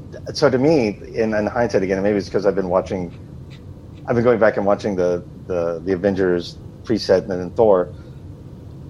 do you think that Thor did that because he had been so ridiculed and lambasted by Stark all these years, like Huh, Legolas, uh, Yeah. right, and and Point Break, and Uh-huh. all these other things, and and when he gets on the uh, the ship, uh, uh, in Ragnarok to try and take off, and he can't get access until he he gives the code word that he hates, that he like Yeah, Stark. yeah. Um, I thought that was. Uh, Ragnarok, interesting. I thought- especially, yeah, Ragnarok especially painted that painted that picture for us a little bit. That uh, Yeah, that, yeah. that that he he came into this series of adventures with the arrogance of being the top the top god of everything. Yeah. He was he was deigning to talk to these humans, and now Yeah. and then he and he's never been able to get out from under the fact that um, there are people among the team that.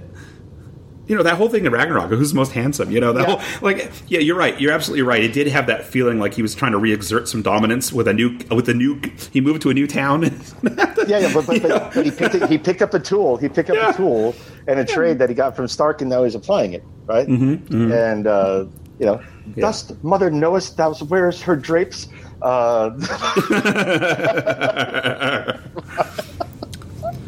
but All I right. thought that was that that and to me again, that, none of the exchange with uh, Rocket and Thor, but to me, one of the biggest payoffs from this movie is Thor rise to, to uh, his ascendancy within this, this whole universe, and that was Uh, yeah. darn amazing. Yeah, and and that the seeming seeming failure at the end of the movie was due to was due to his what he is the second of two acts of um, emotional response as opposed to logical response. Right? Yeah. That he fails. He fails. yeah. Should have gone for the head, just like Yep. just like what happened with Star Lord. Two people who actually two people who actually feel a lot more than they let on, and in the end, let those emotions take over in in the worst way. So Well, and, and, and, and the dichotomy, the thing that makes him strength, that makes him the strong, that gives him the strength to weather all these storms, their humanity, right, is the emotion that in the telling moment is also their greatest weakness. yes, yes,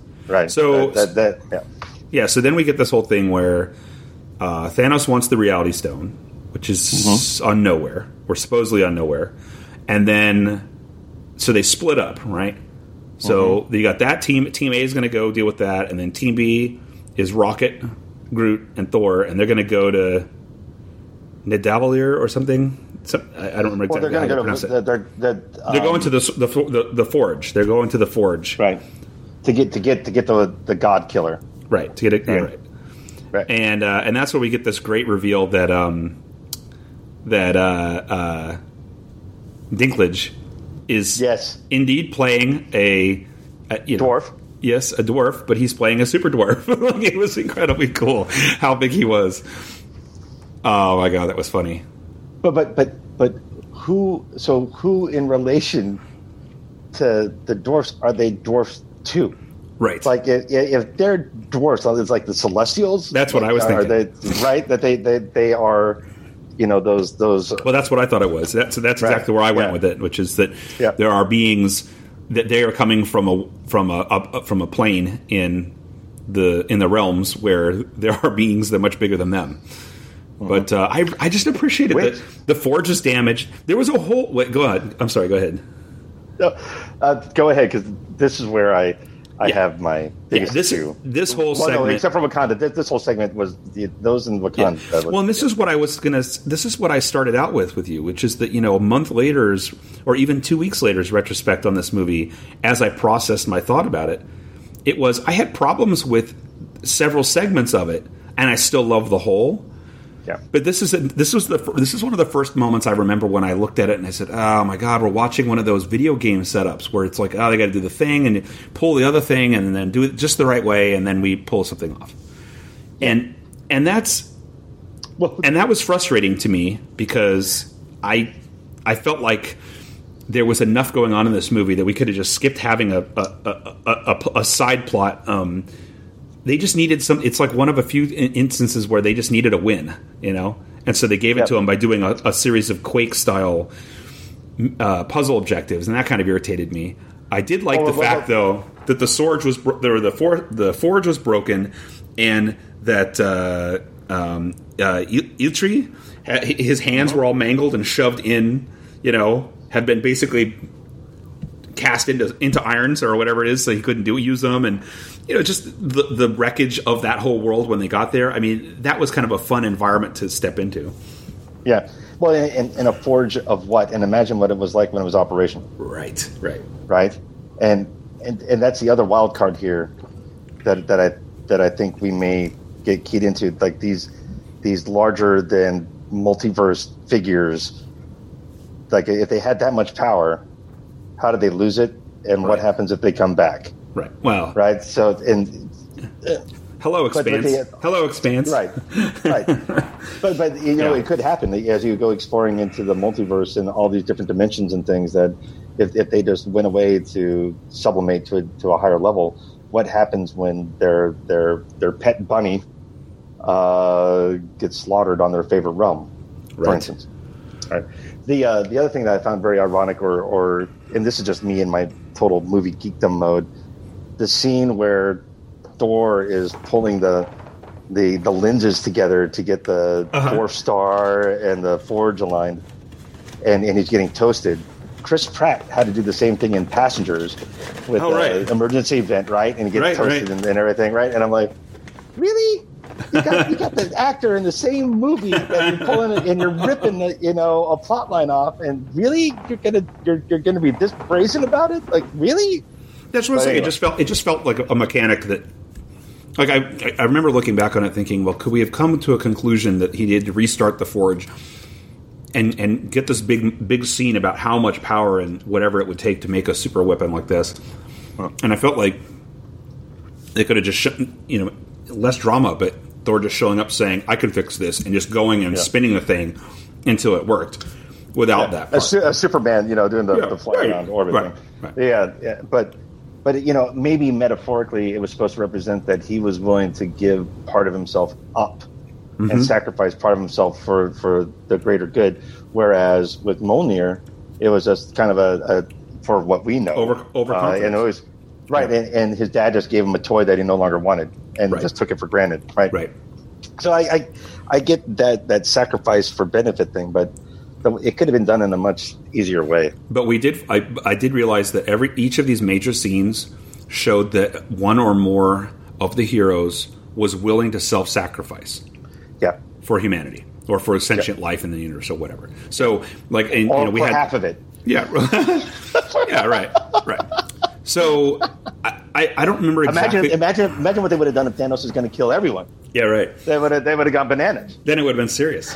Fifty-one percent, too much. Yeah, Um, yeah, we'll get to that. That makes no sense at all. All right, but so um, I I don't remember if it was exactly in this at this point or whether it was, but I, I want to talk about one of my favorite other favorite moments in this whole movie, which was the uh, amazing sequence with uh, Spider-Man uh, and the others, where he they have their their their pop culture face off or whatever, and then he references aliens, and then they do the then they do the strategy, and it works. Mm-hmm. Like it was just so incredibly satisfying that whole sequence. Mm-hmm. Did I jump ahead too far, or was that around this time? no, it was, it was around that time. I think we we kind of leapfrogged the scene with Thanos and Gamora Right. going, uh, you know, and meeting the the Phantom's Red Skull. Oh yeah, you're right. Right. You're right. You're right. Right, well, but- but I anyway, think okay. it- but but but again, it was back to Civil War, where Peter Parker brings up The Empire Strikes Back with the Right. speeders going around the Oh, absolutely. and, and how that can work. And now it, he pulls the pop culture reference out, and it works yet again. So, it even works on non-Disney properties. right, lesson of the day: movies matter, kid. Movies and you can learn a lot. You, you, you learn a lot of good life lessons that can come in better than you know math or physics. You get Hence, repeat viewings of Human Centipede will teach you things. no wrong, wrong lesson. Anyway, that was just so much fun. That whole sequence was fun. It felt like there were stakes. You believed it, and then it was really gratifying that uh, that what's his name the the sort of magic wielding bugaboo gets shunted off into space and just freezes and dies. Yep. I mean, yes, Thor didn't freeze and die, but that's okay. I mean, it just was like, oh, it worked. He's dead. Yeah. I liked when they killed Black Order members because it never felt easy. It felt like they really fought hard, hard, hard to defeat even one of Thanos' minions, and I thought that was important. Yeah. Like his his his surrounding team were already too much to handle. Well, well, it was it was good because they didn't make them these easily expendable, you know, cast-offs that you know that they're just the meat puppets for Thanos. They, and I actually think for the limited screen time that they did uh, with the villainry of it, they they did a pretty good job. I think so Right. too. Yeah. Um, I mean, it was no it was no Jeff Goldblum, but you know, yeah. Um, I think that was Maw, right? That was his name. Maw was the Black Order's uh, kind of uh, intelligence guy. The one who was in New York and the one that Spider-Man shunted out of the aliens uh, in his Yes. aliens thing. Um, well, he was, he was and he was the one that was tormenting Strange. Right, right. He was using his Yeah. his his techniques to try to get the strange. I, the, I mean, there have been some arguments that the Black Order weren't very well drawn, but again, you already have forty superheroes in the movie. How much Yeah. time do they really need to be? I thought that. I mean, some of them, yeah, some of them weren't weren't didn't get much to do, but I still enjoyed them existing. And I and I and he, of course, was the best, right, of them. He was the most Oh, yeah. entertaining of them. Yeah, Uh, the the, the other the male female combo they remind me a lot of you know similar pairings that were just kind of yeah the, the, they were there to take some blows and give some Yeah, blows and that was it right but but Maw I think they they invested some time on and uh, I enjoyed how simpering he was towards Thanos. yeah he was so powerful and so you know he was that like he was that shit lieutenant that is just so irritating to watch because he's just oh the his being such Just a an ankle biter. Just a total ankle totally, biter. Yeah. totally Dream um, Wormtongue writ large yes so then we have the whole uh, going to Knowhere which was a really cool idea that they Oh. Yeah. get there and they think that they're there on time and then they discover that it's all a, a reality warp Yeah. right? And they're too late, and he's already got the Reality Stone. That was a really neat sequence, and him using the Reality Stone in weird ways. That was some fun, spacey Marvel '70s Marvel stuff that we were kind of waiting to see. The ribboning of people and all of the all that stuff was really cool, right? no the psychedelic strange stuff right Yeah, the- sure. yeah yeah yeah yeah yeah Um, we and had then, the whole and, then Thanos, and, and then Thanos kidnaps Gamora Right. Thanos kidnaps Gamora, and then we see another uh, key. Po- oh, so we had that key point where uh, Gamora says to uh, Quill, "If things go south, you have to kill me," and he promises he will. Obviously, no. you know, you know in the scene that that's the tragedy of that moment, right? And it was, and it was one of those plot. It was one of those um, those beats that would make sense with a slight difference in the way it was written. It would have made more sense if they were by themselves yeah and she did that, then I could have seen that. Like you know, the the stranded couple that are being surrounded by cannibals, and it's like you know, it's only them and the cannibals, and so they have to make a pact, you know, murder suicide pact. But in this case, if I were her, I would have said, "Drax, kill me, please," if anything comes up, because you know, no, matter, no would. matter what no, no matter what Quill says or what Quill Yeah. tries to do don't save me yeah Well, yeah, like why would she? You know, the fact that she would put her lover in that position just made you know. Yeah. just- Well, no, Naomi would have asked Amos, yes, not yes, not not not Holden, right? Oh, yeah, yes, you're exactly right. She might not have even had to ask. Um, but anyway, we also see another key point in this one was we got to see all the references. Nebula used to make the references to being disassembled and tortured by Thanos for his amusement when she failed at things, and, you got Boy, to see it. that! Oh my God, that was really powerful. Oh my gosh. It was like cell. Those are it really was like well cell. It was like cell to the nth degree, right? Yep. I loved that it was as the as the camera would pan, you'd see how spread out she was. That was amazing. Mm-hmm. Oh god, that was so good. Vivisection. Oh yeah. Oh yeah. Yeah. Um, and it was fun. The Red Skull reveal was fun. Yep. That was on on Vormir, right? Yep.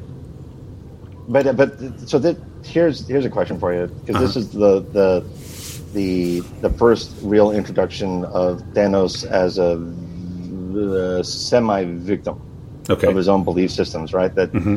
he and, and they try to build it up where they did the backstory of when he first meets Gamora, and then Yeah, they're walking away while they blast, you know, half of her planet's population to smoke.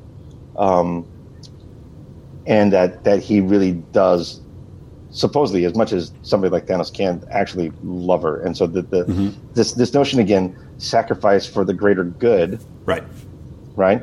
that that we see throughout it that both the heroes and the villains in this particular object both make sacrifices that they feel are worth the end point Absolutely. Right and and this is the first time that you see Thanos the the supposed depth of his conflict on that same type of arc Right. which I thought was interesting but I don't know if it was as impactful as it could have been I don't know Sure. Well, so I like the fact that it was another um, uh, sort of like killing Loki in the beginning.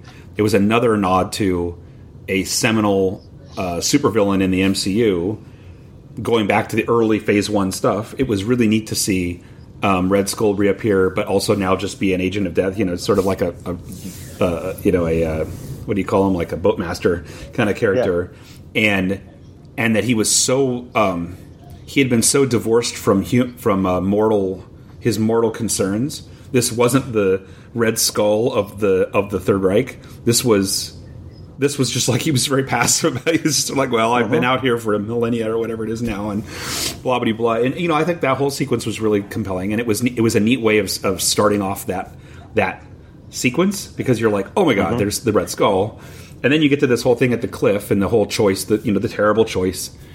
And I was convinced that Gamora was going to take a dive off the cliff herself in an attempt make her own sacrifice to get the stone. I thought Well, that's and- what and- her end game was going to be. well and and to thwart Thanos from getting it right Yeah, that right, was, that right. going to sacrifice to thwart Thanos Right. So it was odd and a little bit um, disturbing that it turns uh, it turns to be something that puts Gamora in such a hel- helpless position because like I was im- imagining it was going to be. Um, so I, I've told you before. I really like the uh, the pre the pre release cut of Avengers of uh, Aliens three before the studio messed with it and made it even worse. But in that original in that original cut that I saw, um, Sigourney Weaver's character Ripley jumps off the thing into the lava pit because she believes there's an egg in her, and she can't bear the risk, and so she sacrifices herself based on a faith issue and she threw the Jesus Christ pose on her way down. But okay, that's it is what it is. She she killed herself because she felt like this was her. She needed to do this to save other people without empirical evidence. And then the, and then the executives messed with it, and all of a sudden, in the final version, she jumps off the edge, and then it, the chest burster comes out, and she throttles it on the way down. But but I thought they did a med scan back uh, when she went to her ship, the EEV. But there was and still- she saw and she, she saw the the head in her. Well, they did, but there was no guarantee. That meant not necessarily meant that she was not going to get out of it. Like it was like, Right, right. yeah, that told She her that, have- but. She she could have been put in cryo and Yeah, could have surgically it removed and who knows what. Yeah, Yeah, yeah, right, yeah, right. yeah, yeah. But like she- they did in Alien Resurrection. Right. But she sacrificed herself because she felt like she needed to do that. Yeah. It was a compassionate act, but it was a voluntary act, not something you were forced into doing. And I thought Yep. that she was going, I thought Gamora, with all of her power, personal power, so, we kept being told that she was the most dangerous woman in the galaxy and never saw it. But for all the things they've done in the in the two Guardians movies and this movie to show her warming and softening to meet Quill halfway mm-hmm. and, and and evolving as a result of that, I thought she was going to take a swan dive off and that was going to be her thing. And whether it was successful or not, that was mm-hmm. her way out. And But- for her to be reduced to being an 11 year old being throttled by the hair was, I mean, I get, I get it was, I get what it was, but at the same time, I just was like, they didn't, they didn't throttle, they didn't drag Peter Quill by the hair and then throw him off. Do you know what I'm saying? Like it has to be Yeah, but- but- the powerful woman character that gets strapped. And I know that we're Oh, yeah, yeah, sidestepping into the drama about fridging and everything, but I mean, I don't know. I just felt like, you know, they they took down a peg, a, an incredibly cool, powerful, empowering um, character of color, I guess. She was so cool in so many ways to so many people, and then they basically just you know throttled her and threw her off a cliff. Yep. And like but, but I think, but but but I, I didn't like it either. But I think it was a very effective impact vehicle. Yeah, Right? You, you you may not agree with the process, but the brutality of it underscores the sacrifice of it. I guess there's just something about the way it was done. If he had been like just immediately stabs her in the chest, or just Yeah, yeah. you know some sort of like instantaneous surprise kill of her, that would have been one thing. But it was this humiliating drag over to the edge, her crying and begging and pleading, and then being thrown off. Yeah. But I think, but so here, here's my penny ante perspective on that. She had to realize that he loved her Yeah. for the sacrifice to mean something in in the galactic scale, Right. right? And and I think that that that, that process and and the the elongation sequence, right? He could have just capped her or you know blew blown up, blown her head off or whatever. Yeah. But I, but the the what I think they were trying to achieve was the emotional impact of this process that it wasn't just uh, something that he could just do like that. That this was something that had to take a toll on him in a very meaningful, protected way than just the the easy convenience of snip, another one gone. Yeah. That's true. Right. And so I, I, I, agree, I agree with the, some of the imagery and the. My say problems the are story- the stereotype. Yeah. Yeah. Yeah. My problems are not about the plot. My problems are about the choices made in how they portrayed that by making her a victim Yep. and not a ki- not a fighter that was ambushed or not Right. someone that was betrayed, but she was a victim in the end, and she Mm-hmm. begged. And there, and to me, there was not enough. They didn't earn that. They did not earn Yep. that to make Gamora beg on her way out. Yeah. Well, they, they basically reduced her back to the 11 year old kid. That's right. Now that said, Right. and we'll talk about this at the end, but uh, you know, I don't. I'm not. I'm not convinced that Gamora's dead in any way. I mean, she's dead, but I think her essence is in the Soul Stone, and I think that that's a, So- a big component to the next film. Is yeah, Yeah.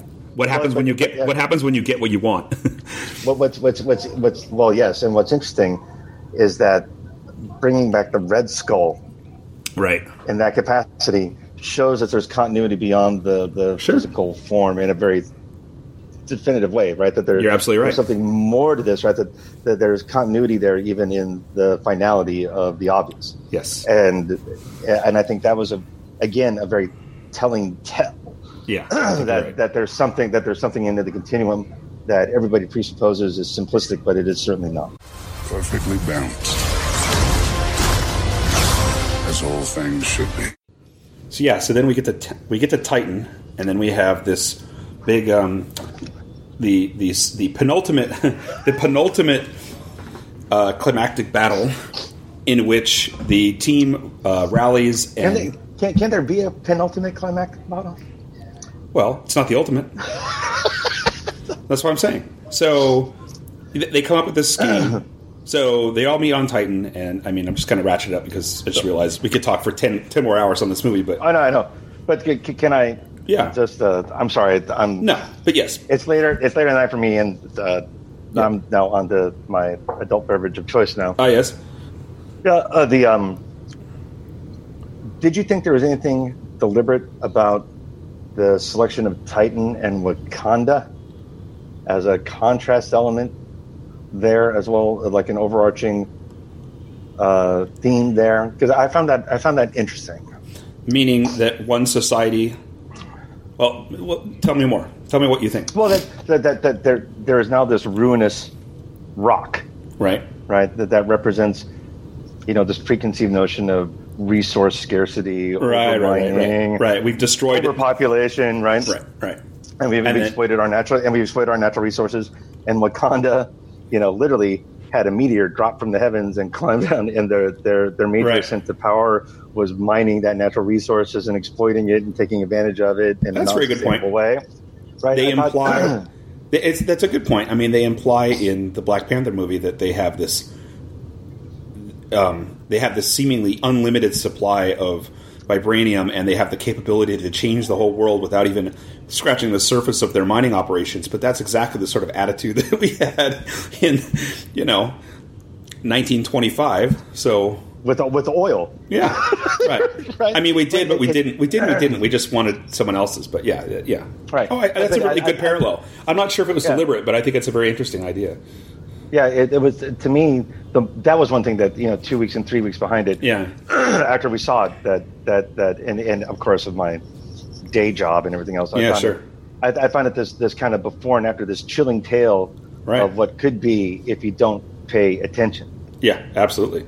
Well, let's get through this because Titan. I mean, you know, Titans. The you know, Titan was the big. Titan was the big battle where we get to see everybody's well, the first of them where we get to see everybody just wailing away in concert on him, on Thanos, based on a plan that they conceived, where in which Doctor Strange had done his ti- his timey wimey magic stuff and come to the conclusion that he had seen, um, you know, several million uh, possible futures and only one in which uh, Thanos loses.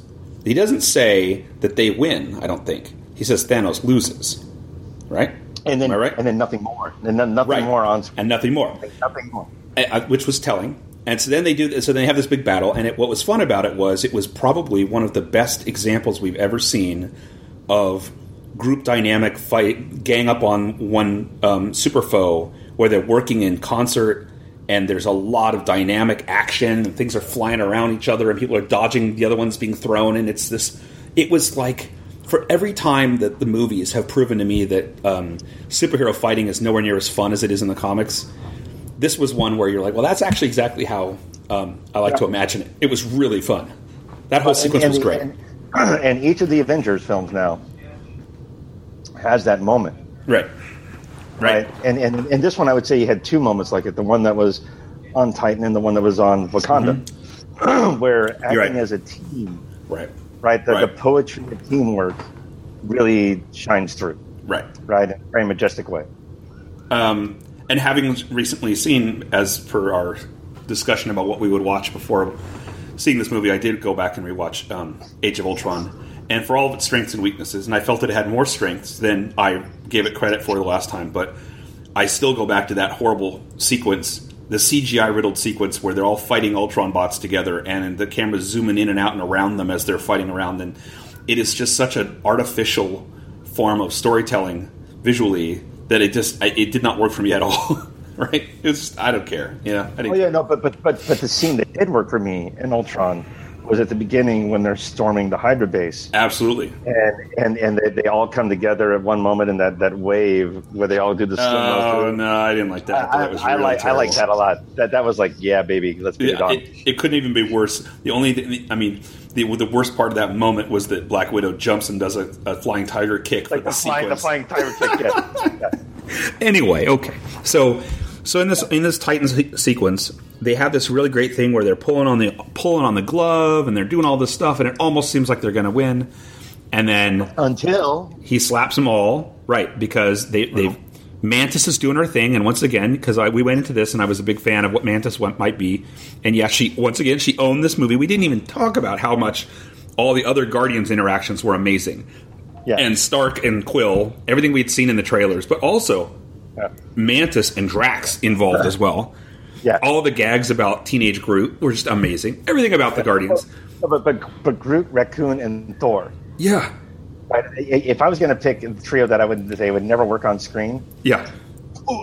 they, they were perfect. And keep in, and then, keep in mind we're still five years after we you know we collectively would sit there and say how the hell are they ever going to make the guardians work in a film with a like a living tree makes no you know like a walking around tree makes no sense with a raccoon I mean- in it Yeah, well, well that shows us how stupid we are, Mm-hmm. the uh, uh, and short-sighted we are. But but to me, so that that scene you're talking about, where they actually have Thanos subdued, and mantis is doing and- her thing right?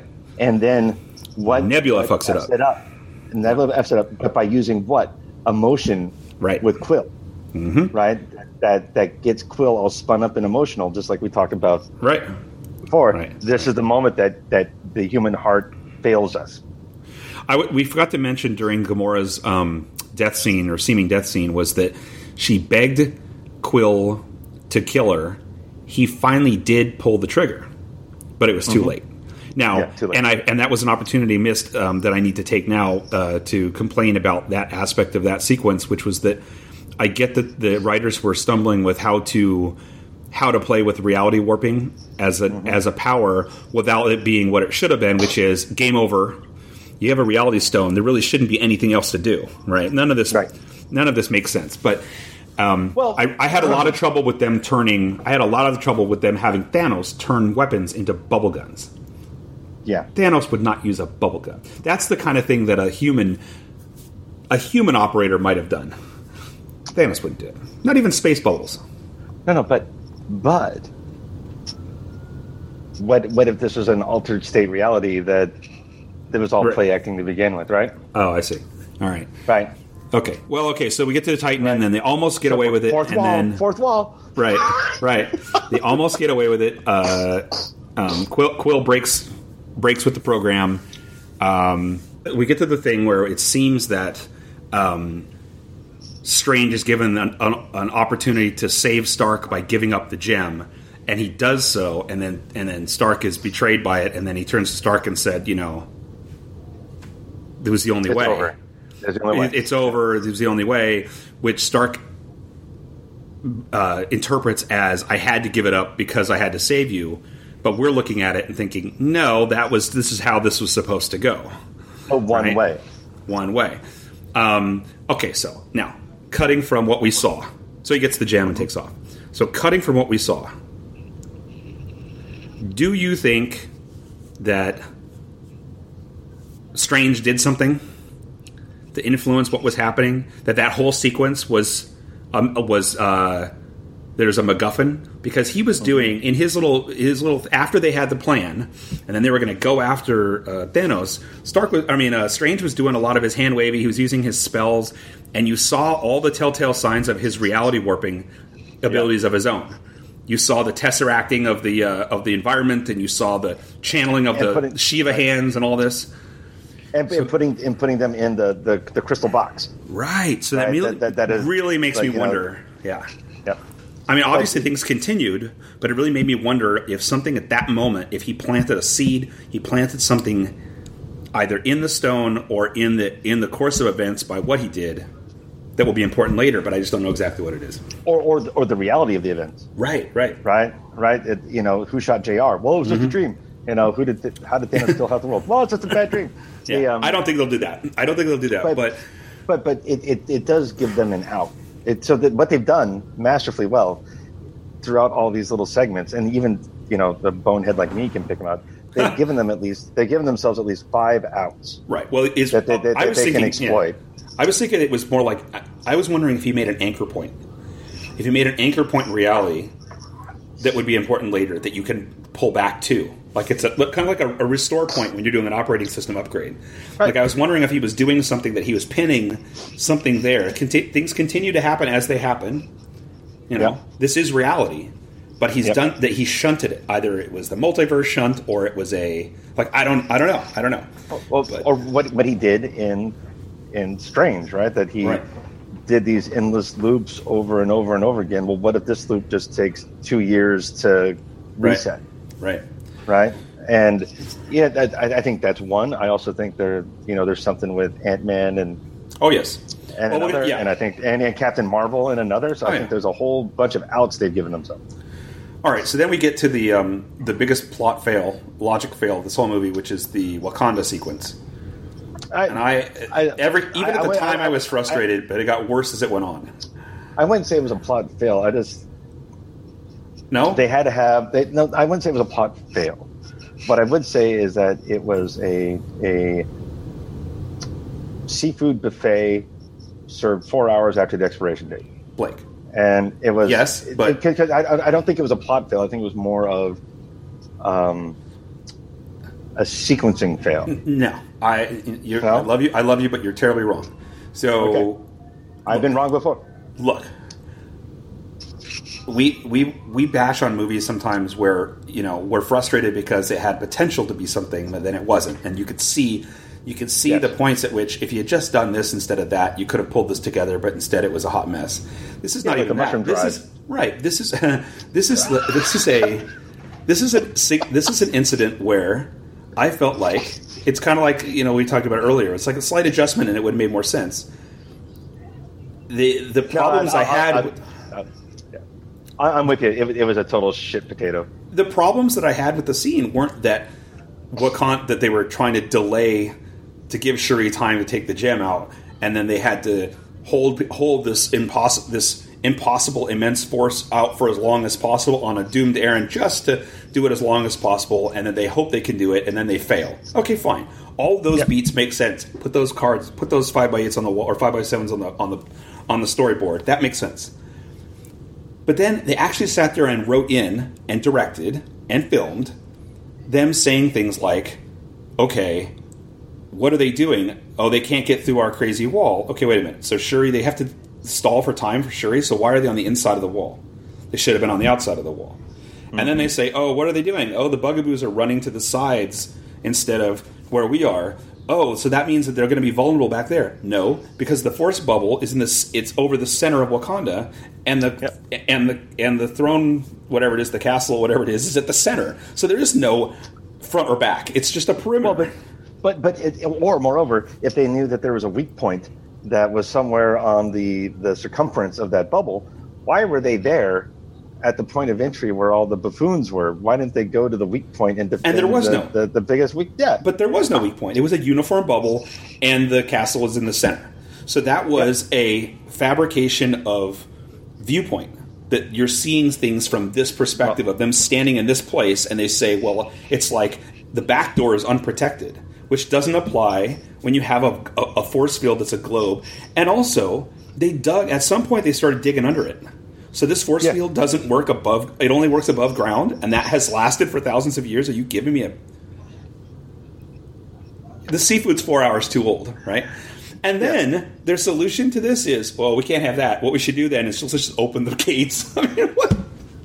well, what- and, and, and, and open the gates in a rather substantial way. If you open it so that one person at a time can fit through, it just direct all your fire at that. Yeah, and again, fine, going back right? to the, and, and and why did they open it up like thirty feet high? Why did they Yeah. also open it like yeah? but again, going back to the screenwriting. Okay, it was a really, it was a vivid and and entirely successful image of the Bugaboos somehow forcing their ways through, and then the, this body was like the whole uh, uh, World War Z thing, right? This body pushes through and dies, and then this one climbs over it and then dies, and then this one climbs over that one or gets through it, and then using the corpses of them to push through the barrier. That was all very cool. All they had to do was write that those otherworldly, other dimensional Bugaboos in numbers could eventually erode the shield. That wasn't that hard. No, I, I would I would like that they would have had some kind of like uh, ultrasonic drill bit that they Yeah. brought out, and Yeah. then zip, and then Or- okay, or shovels. Now, we got a breach. Yeah, Well, we they did have shovels. They had giant shovels. Yeah. But um, and then the other thing that drove me nuts was that uh, the we we had that this whole Steve, other Steve movie. Rogers is some kind of tactical genius, a warfighting general heat genius, and, and once again, his his chance is to Yeah. run forward and scream. Yeah, right, like Um, like everybody just okay, everybody into the breach. Like, huh? I, Henry V didn't work out so well. Like, what? Yeah. and then also? And I appreciate the fact that this whole sequence was not shot by Coogler and it wasn't the the, the Black Panther A team in, in setting it up, and it was very obvious having just watched Black Panther and then you watch the sequence, it doesn't read as it's the setting looks No, right, but it's not quite the same. But, but they kind of under they under they under delivered on all the characters that were so majestic in Black Panther and just kind of made And- facades of yeah.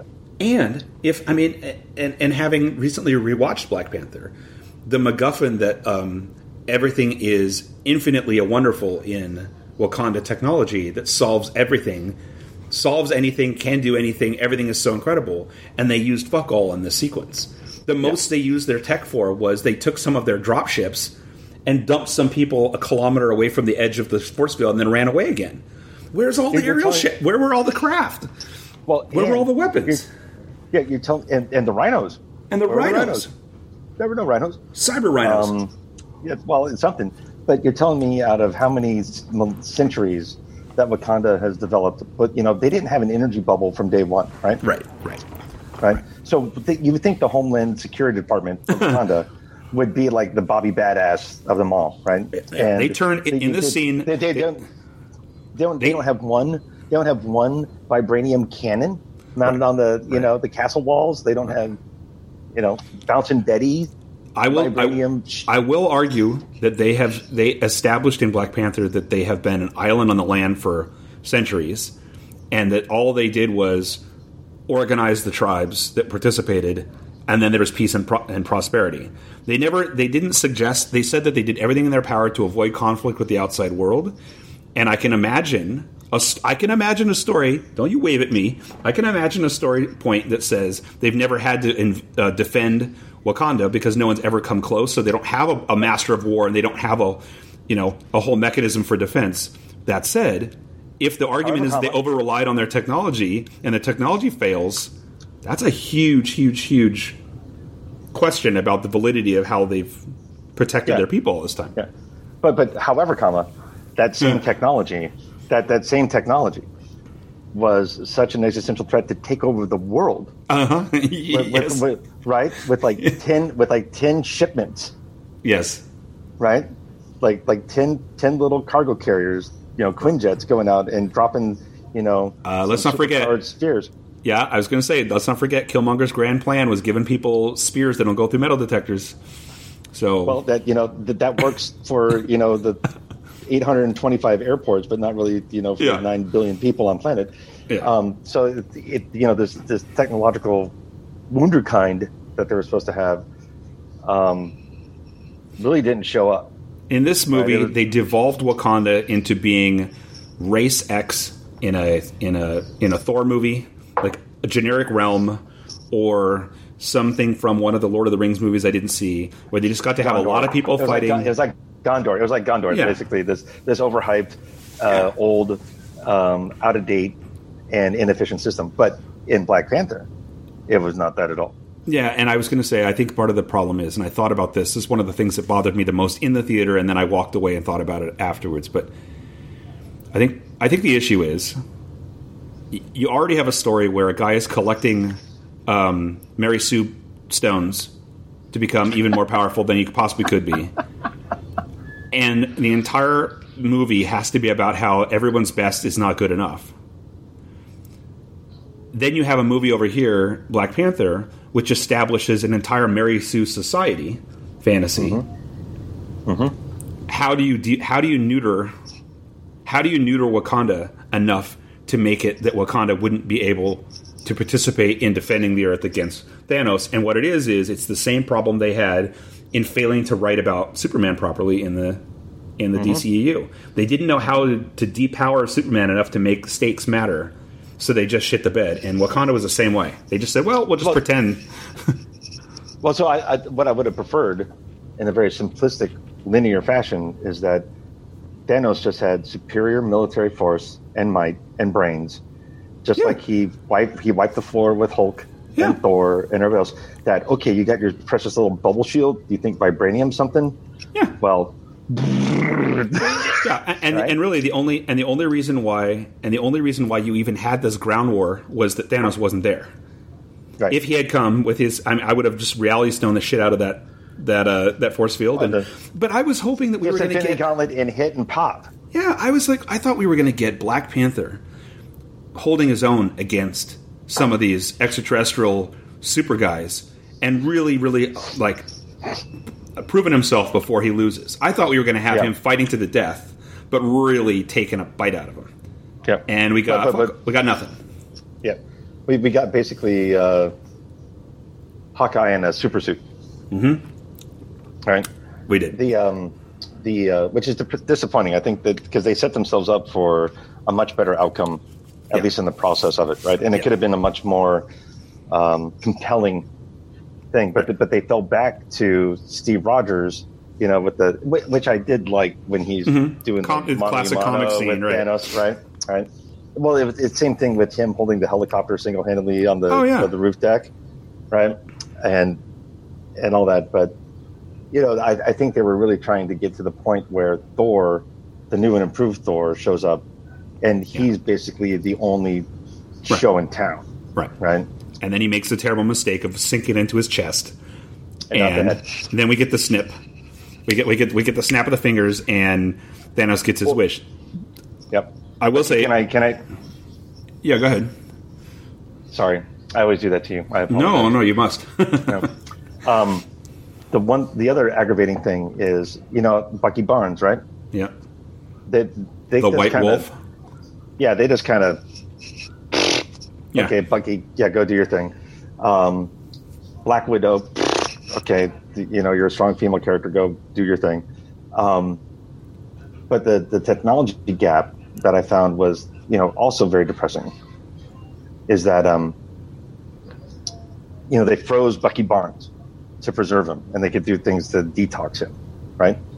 Why didn't they freeze the Vision and take that thing out and put you know and, and put them on ice and then take that thing out and then get by themselves some time to to, to cure that damage right and and it was so obvious a choice over there. At the very least, Shuri- yeah, yeah. At the Right. very least, And they I should like- have put him in a, a- in a bed of ice, or no, a bed of Right. rice, and then frozen the bed of rice, right? Yeah, because then you know when the the edamame rolls come out, that makes it just delightful. Oh, I'm just thinking to try to keep the moisture out of the circuitry, but yeah, Like, like, like, okay, what happens if Vision gets wet? Gets dropped. Yes. like, oh, okay, we got to put him on ice. And, know, You got it. like, do that. you got it. Um, Uh, there was I the mean, that- yeah, that yeah, I, I guess coming back to your point and agreeing with more strongly, the technology wizardry that was present in Black Panther, it was basically just a sideshow. They just dismissed it out of hand. Right? it was a stalling tactic, really. Yeah, Yeah, and and um, the uh, the other thing though about that whole ground sequence that we got to see was we finally we finally see that it's um, that it's Banner in the Hulkbuster armor and not Hulk because Hulk won't come out and Hulk won't Yeah. come out, and it's fun to see him um, actually be heroic and take that initiative and and and and fight. And it was fun. I always love when there when someone is not 100% proficient in what they're doing. So it was neat to see him overshoot sometimes and Mm-hmm. kind of stumble a little bit. But you know that was a whole sequence for Banner that was pretty important. Yeah. Okay, don't because he he he actually is a superhero now. Yeah. it's not the Hulk. Right. Banner. Yeah. Right. Banner was doing it, right? Yeah. Ok- Okay, so we get the snap, and then we get the other part of this end ending that I was like, oh my gosh, it was almost great, and then I just didn't quite like it. You have he succeeds, and then you have this, and, and we'll talk about the irrationality of his whole concept, but yeah, he does the snap, disappears, and then everybody is standing around, and then one by one, in horror, they see people fade away into into cyber ash or whatever it is, celestial ash. Okay, okay, and and I will say that it led to those great memes online where people said uh, Avengers: Infinity War action figures, and they filled a bubble pack with ash. that was awesome, but but.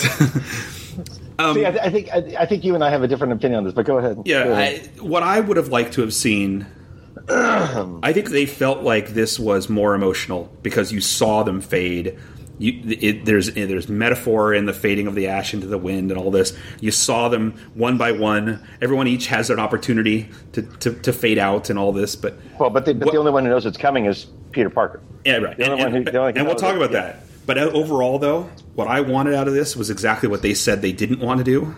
But what I wanted it to be is he snaps his fingers and they're gone and it's quiet. And poof. it's like what Fringe. wo- It's what Fringe would have done, right?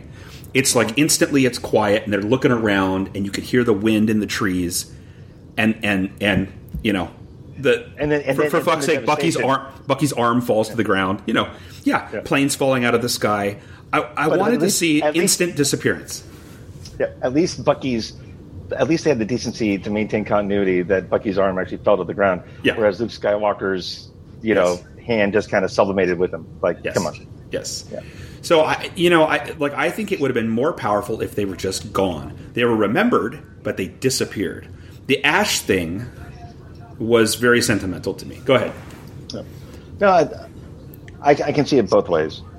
I think there there was an element of theater Yeah. and how they did it, and and what also I found compelling is the randomness Yeah. of it. That okay, so that guy disappeared. Well, now it must be over, and then suddenly that dude disappears, and then that dude disappears, and But the writer in me wants to know why people are disappearing in one at a time over time instead of instantaneously. Why would there be a, a ripple ripple effect? Okay, you got a you got a theory. no, I, I do actually. That um, I'm going to go back to the comic books. Yes. Death Yes. and Thanos, yes. right? Which they And- claim it's not happening, but maybe is happening. I know, but but that that there's this malevolent, deliberate nature to things. Uh huh. That the more fear and pain they create, the better it makes it feel to those who are doing it. Right, and and so that that random hornet, it'd be like if you're in a if you're if you're in a pond, and suddenly there's a great white shark that's in the pond, and it's coming up and you know it's Yeah. going to eat half of you, but you don't know what it is, and that that that that that freak out thing matters, right? So it, it could be a plot vehicle just to lengthen Yeah. the emotional I, it was impact. ju- which it was just narrative. That- It was just narrative, Right. so we could see it happening. Right. But, But- it but I- felt like what all it needed was a single sequence to show All we needed was an area like a like a wider shot that shows simultaneously all of these plumes of ash rising all at once. And then you would have, and then that would have triggered that would have told you as a viewer that it was happening simultaneously, but then the camera would go in on individual people so that we can experience different aspects of the same scene. Yep. It was it was done differently. It was done entirely like it was all sequential. And if you imagine that happening all over the universe, one one here, one there, there's nothing Mm-hmm. that would suggest that Thanos needed to be malevolent to to, to cause it to be extremely painful. Oh, no, no. like it was just No, no, it was just storytelling. It was just for Well- purposes of how they shot it. What if the point was to teach people a lesson? Right? That if they maybe. go back to their ways, if they go back to their ways, that this will happen again. Yeah, could be. Right? So, so you know, you're, you you're, he's not just doing it as fight; he's trying to correct the course of civilization writ large to the universe. Could be. Right. All right. Um, Right? Because before we get to he's Tha- doing it. Yeah. But yeah, before we get to Thanos' um, irrationality of this entire exchange, Um, Spider-Man's thing was amazing. It was interesting to read that he improvised a lot of that sequence, but Mm-hmm. um, it was incredibly powerful. And once again, you and I, you know, like as a father, it was very hard to watch this younger guy, Mm-hmm. um, you know, total straight out of like the, the, the trenches in World War One. You know, choking, choking, and, and, and crying on his way out. It was very, very, Mm-hmm. very believable, and it was extremely tragic moment in the film. No, it was I didn't wanna infinitely more. It was infinitely more powerful than Gamora's death Yep. right? Um, and a lot of people latched onto his his dialogue and said, "Well, he knew. I don't want to go." Yes. Means he knew about a plan, and I think it means his spider sense was telling him that things were happening, that he was dying. I don't want to go. I don't want to die. Yeah, I, I don't think I don't think it was. Uh, he knows there's a plan and he, he doesn't want to go because he wants to be a part of it. It's that he was the only one who knew he was on the list. Yeah, yeah. He was like, I realize I'm, something's happening to me because they didn't know. Even even in that brief moment when they're talking to Thanos, they didn't understand specifically that he's like, I'm gonna do a thing that's gonna make half of you disappear or die. It just it was all hyperbole. I think Yeah, that well, it's, I don't. it's too abstract. It's too Right. abstract to contemplate. Right. right. I think I think uh, I think Peter Parker's spider sense told him, "Holy shit! I'm in I'm in extreme mortal peril for no reason. I'm just sitting here with extreme mortal peril. I'm dying." Yeah. No, that it, it's it's not mortal peril. You're done. Yeah. Yeah. You're done. Right? You- You're Yeah. done. And and you got you got a five second leadway before Yeah. it happens. And and there was That's a and there was and they wanted a big emotional thing about Bucky disappearing in front of Cap, but I think the bigger one was Black Panther disappearing in front of Yeah. his guard, whose entire job was to keep him safe. It, Right. I'll tell you what. I'll tell you what. Well, that and but Black Panther's disappearance had a more emotional impact on me than anybody because I love Black Panther. Oh yeah, but the, right. but but so here here's where I think the, the the payoff is is that. So again, you have the two pillars of the Marvel universe in Steve Rogers and Tony Stark, and they're both on these before and after ruinations of Uh-huh. you know the potential of humanity, and to me, you know, Stark Stark's reaction was very powerful, but the, the, the last words I think, except for Fury, was like, uh, "My God," like Uh-huh. or "Oh God" from Rogers, and like he just can't believe. And this is a guy who's been through Yeah. the shit, right? That that the the randomness, the finality, and the the the breadth and depth of the impact is just so overwhelming that it it, it, it totally destroys him yeah. right? And I, I thought for all the disappearing smoke and vapors and all that, I think for that moment alone was Steve coming to grips with the fact that something this, the, the final solution, like literally the final solution, could happen like that. Well, and he, I mean, even in that last battle where they're going to, you know, and they're faced with Thanos himself, Steve Rogers still has this unshaking belief in himself that somehow, if you have the will to combat evil, you will somehow find a way or die trying. And he did not find a way, and he did not die trying. He was Yeah. left standing, and the after effect is all around him. And I think that's something that um, they've shown in the past that um, Steve Rogers is not well prepared for, which is no matter what he can do and no matter what he aspires to do, he cannot stop things from happening to people he loves. Um, they don't make it as they don't make it as as an A story thing like with Batman or with Iron Man and all these other stories where it's like the tragedy of their of their wards are being killed and all this. But think about in Captain America when he had to go and visit um, Peggy, and she's got Mm-hmm. Alzheimer's and she's on her deathbed, and he's just sitting Well, there the and, whole- and yeah, The whole reason why he sub- saved Bucky, yeah, right? The, Right. The, the, like the, the entire thing around uh, Civil War and even Winter Yeah. Soldier was he felt compelled to protect. right. Okay, so Right, now we get and- this scenario. well, we get this scenario where. You know the view. and We've read a lot from people who come out of the theater all shocked, all the shock and awe from sort of like general audience viewers. Like, how could this happen? But for people like you and me, though, yes, it was it was emotional. It was cool, but also you're looking at this and saying, okay, they just killed off all of their big franchise players. Like, I don't care. I understand that there is a very thematic, thematically important component to the fact that we stripped down to the original Avengers again. With few exceptions, it's the original Avengers core. I get it. Yep. But if you take yourself out of the story and you put it back into the business of the movies, they killed off the Guardians, they killed off Black Panther, they killed off every positive female character in their Marvel universe. They did Yeah. they, they undid everything that was the new future Doctor Strange and everybody.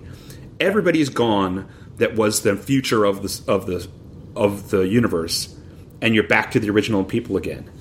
And what that means to me is it was very hard to tell to convince myself that there were stakes. Even though I know that doesn't matter. They could have killed Iron Man and Tony Stark. I mean Iron Man and Captain America right in front of you and you still know that in the future they could do something else. But the fact that they targeted everybody that was the future of the franchise made it and right at the time that people are still talking about how amazing Black Panther is and how much they love Guardians. You're just kind of like how do I buy this? Yeah. But so, and here's where I think that they fell into their own trap a little Mm-hmm. bit. Imagine the conversation we would be having if the original Avengers were the ones that were all gone, Correct. including Thor, including Correct. Thor. That's what I thought Right. was going to happen at the end of this Thor, movie. Hulk, Cap, Tony, like all gone. And that's what I thought like- we were coming to was the original Avengers were going to be wiped out and it would all be the B team rising avenging the Avengers. That's what I thought this was coming to and maybe it still will in Avengers 4. Mm-hmm. Yep. But that's definitely where I thought they were going with this one. but but you, you see the duality there, right? And to me, Right. it goes back to this theme that we started off with: is parents and children, Yeah, right. and and. They killed everyone's kids And- just now, right? no, no, no, no. But but will the parents sacrifice themselves literally to bring the kids back? Yes, correct. I yeah, I I, Right. feel- I see that avenue for sure. Right.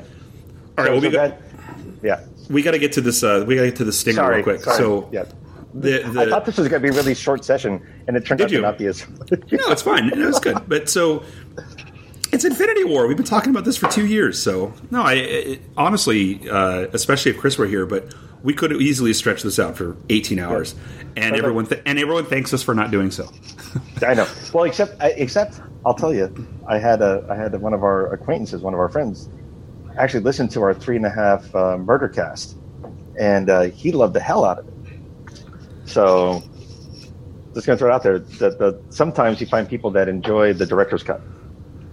Uh, what's a three and a half murder cast? What do you mean? No, a three and a half hour Oh, session oh. that we did. Oh, oh okay. The, yeah. the last one where you know Doctor Slaughter showed up. Oh, yes, right. if you listen to the edit, Doctor Slaughter was was was largely rewritten out of the event. well, I, I told I told our acquaintance that oh, dude, you should see the the unedited version. That was uh, th- that was that was a hot chicken biscuit with a side of gravy. I mean, it was entertaining. It was it was much more entertaining while editing. If it wasn't me that was the, the one that was imploding, but it was still pretty good. Um, that said, though, I have been taking efforts to chop up these things again. We went long form for a while, and now I'm trying to trim them down to where you know hopefully we have four hour range episodes because uh, that's why I cut the most recent one because we were already sitting on seven hours of content and we hadn't even started Avengers. But anyway, so It's a beautiful thing. It's a beautiful right. thing. Going Anyway. back, going back to um, the stinger. So, Mm-hmm. on the face of it, it's the Shield guys in New York, crash car, and they jump out, and then everyone starts to fade away, and then they go to press the thing, and I don't even remember if he successfully pressed it or not. He does. He does. Oh, okay, he, does. press it, and Yeah. it drops to the ground, and okay, yay, it's a Captain Marvel beeper. Okay, but there are several things about that stinger that I thought were. It was like half the movie's interest was in that stinger, right? Well, i- i- if, if you were in the know of what that pattern means and what that insignia means. Yeah, but and also- fact, and the fact that it was a Nokia 5150 like buzz, you know, It was a great freaking- detail. It was a great Yeah. detail that it was a '90s beeper built in the ni- in the end of the Captain Marvel movie. Like it's totally a great anchor point to the Captain Marvel movie being from the '90s. And like that was Cap the last Shield. time like before Cap she. Shield. It's like Cap Shield. Yeah. Yeah, yeah, And so she's off, waiting to be told come back, and it does beg the question why some of the other um, Earth cracking events haven't nece- necessitated her coming back. But that's okay; It doesn't matter. Well, because I think it goes back to Celestials, Eternal. Mm-hmm. You know that that whole thing, and even some of the archetypes that were portrayed in Guardians of the Galaxy, like Yeah. the Knowhere, right? Yeah, An old right. Celestial, and and I mean, there, there's a. I think there's a reason why these, these folks. But the retconning, not, but it are not stupid. No, but it retcons so that we we have to believe that um, during the Chitauri invasion, when those giant beasts are flying around in the sky and there's the big portal and there's all this horrible stuff happening, that Fury was like, "Should I?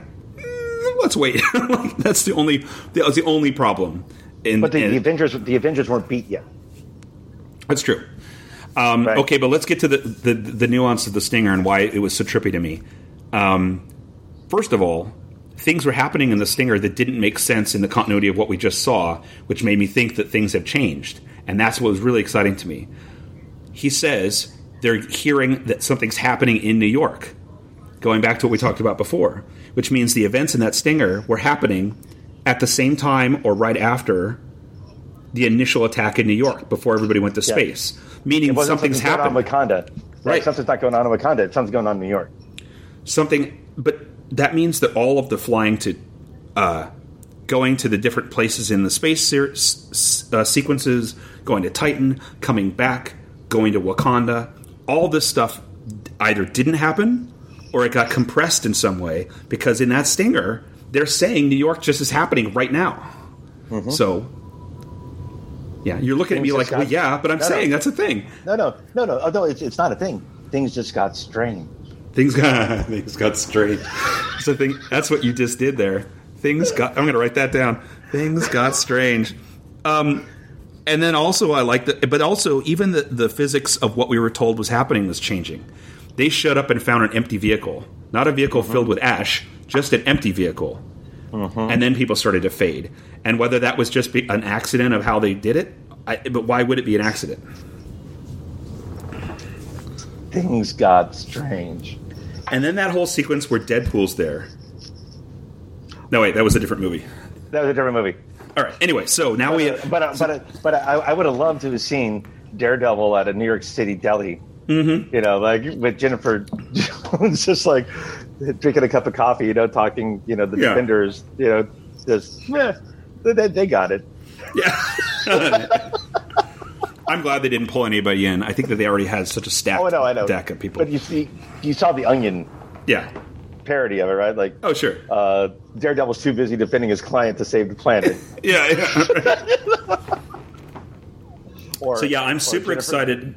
Jennifer's too busy, you know, defending a purse snatcher to, you know, go out Yeah. and help. I'm super excited uh, to see how Ant Man and Jessica. Wasp and and uh, Ant Man and Wasp and uh, and Captain Marvel um, factor into leading up for the next Avengers movie because we have one being the '90s um, setup that's going to allow for how Captain Marvel exists, why she can be triggered to come back, and also the bigger stakes, all the spacey stakes that are going to be involved in that movie. which I think it'll be important and then also the Ant Man and Wasp thing, and the the uh, conspicuous lo- uh, absence of Hawkeye. I think that you know they said they're under house arrest, um, but I think that we're going to find that there's been a different agenda, and that they're. so- but, but- I don't know. I don't know. No, but, but wait a minute. So my, my issue with the whole house arrest thing, right, is at the end of Civil War, Steve Rogers comes and busts them all out. Eh, correct. Yeah, it didn't make Right? sense. So, so, so were they that stupid that they got busted again and put under house arrest? And if they got caught again, why wouldn't they be put on the Hulkbuster base? Well, okay, and so one one way one course could be that they they they were reached out to and said, "Hey, you know, we have your families. You know, if you come and if you stand down and be with your families, Well, they, we'll they were be. the only. They are the only two with families, right? Right. So yeah, yeah, Yeah. yeah. And one was a well kept secret, and one was not. But the other thing, though, is um, I think that they may be forked. I think maybe the Ant Man side of it is he's got a quantum. I'm sorry. Did you say? Did you say forked? I did.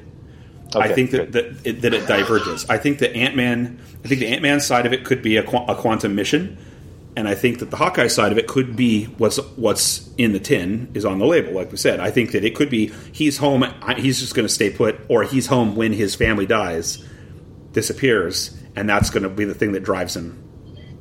Ronin, right? Yeah, yeah, maybe. I don't know. And, and and maybe he's the one that works with Captain Marvel to, to initiate change, right? Yeah, it could be. 'Cause I Um, think I anyway. think I think the one thing, uh, my my if I may, Yes, the uh, may. I think I think I think Ant Man, with the tech side of it, will be much more prone to the interstellar side of things and the Absolutely. multiverse side of things, right? well, they did that in the um, first Ant Man movie, right? The quantum realm. Yep. Right. But but they didn't but they didn't they didn't spoon feed it to you about what that Right. meant. Right, right, right, right. Right. Okay, so Avengers: Infinity War, totally worth the wait. Probably, probably you'll see it again, right? Uh, I'd, I'd watch it again in a heartbeat if I had access to it. I think I would definitely love to sit through a second round of that. So I, I have a, I have a little, I have a little uh, confession to make. I, I went back before Infinity War and I bought all of them. and uh, You mean I know, all the I- movies? Oh yeah, yes, I, I now have my Marvel library that I just. Uh, yeah. I, I have a few. yeah. I have a few holes, but I think I have pretty much everything. in. uh, and and like we talked about before, we I, I hit the movies that almost all the movies that I wanted to right before. I think I intended to see the one I couldn't get to was Civil War. I just ran out of time. I would have liked to have watched it, but um, but anyway, so uh, so that's Infinity War. Um, I think we should uh, pretty quickly just do our other couple segments and then um, and then uh, and then and then close out this particular session. Um, okay. my friend, uh, I want to talk planned plundering. I want to talk rum fueled recommendations, and I and I have a brief a couple of comments on a second um, on a second viewing that I did, which is uh, I watched Black Panther again. Let's start with that. How many times have you seen that movie? Uh, about fifteen. Fifteen times you've seen Black Panther, Yeah. and I can't get you to watch. Uh, No, I'm, I'm exaggerating. It's probably it's probably ten. I, I bought it the first day it came out on demand. Ah, okay. Yeah. Um, how eh, how does it stack up to you in terms of repeat viewings? Well, I, it, what element of it? Because the way that I view movies is basically thematic blocks and plot elements, and because in the Marvel universe in particular, I'm looking for this the the connectivity elements as well as the narrative elements within the box of Right. a given movie. Yeah. And um, I'll tell you what I take away every time I watch Black Panther is that Michael Jordan Uh huh. is an effing stud. Oh my god, yes. right? Right? And uh, and I and I I can't say that enough. People need Yeah. to pay attention to this cat. He is the Marlon Brando of our generation. He is phenomenal. No, he is phenomenal. He's not. He's not going. He's not going to end that way. But he's. You know, Okay. he he is phenomenal. Well, he did. absolutely phenomenal. It, it it was um it, and we and we talked about this the first time, but I mean it was a it was a stroke of luck and genius that they managed to find someone who could hold their own against Chadwick Boseman in a way that didn't overshadow him, Yeah. but worked very well as a counterpoint to him. And uh, and and talking about the thematic sti- side of it, in the second viewing, I saw it on the plane on the way over here actually, and on the second viewing, I was I was m- even more appreciating the fact that this was a story for all the phase one ness of it. Origin story. Guy comes back from his family, wears the same outfit. They have a, G- a CGI fight, and then it's over. I still have problems with that, but I was that much Th- th- more th- th- interested. There's a lot more to it than that. I mean, no, but The- for all of that, for all the phase one problems, right. I was much more enjoying and in tune with the fact that this was a movie that was a subversion of a lot of the early tropes of these stories. Uh-huh. He, the bad guy was right. Mm-hmm. The bad guy didn't go out like a chump. He mm-hmm. didn't have a second a moment where he's regrets his choices and wants to be redeemed or bitterly, you know, screams his way out. He just said, "You know what? I'm jumping off the ship like my forefathers did. and that was it. He was in the right the whole time. His, he, he had he had ideological problems. He had ego problems that derailed him. But his but his his stated philosophy was actually true, and it turned. And in the end, what he was asking for did come to pass. And then the other thing about it that really cracked me up was, um, uh, it was Black Panther's fiance had been yelling this the whole time, and no one was listening to her. And then all of a sudden, it's like he's like, "Here's what we will do." you know, it's like she's No, no, like, but uh, so there are a couple of things I always take it from a. I always come away from that movie that I just I cannot underscore enough. One is that the bad guy actually won. yeah, right, What what he wanted to have happen happened, yep, and that's the first time in a Marvel movie that that has ever happened. yep, So even though he died, he won. Right? mm-hmm. The the, the course was corrected. The mission was changed. The hero changed That's right. in a in a very substantial way. Right. right? The hero's journey. and, and right and defied his family lineage, his parents, and everything else. Like like like not only broke but shattered. That's right. Right, um, and then as well, more so than and, and Marvel is to be commended for this because they've always had strong female characters, but in this movie in particular, Yeah. if the all- women weren't there, if the women weren't there, abattoir, Yes. like total slaughterhouse, Absolutely. like right.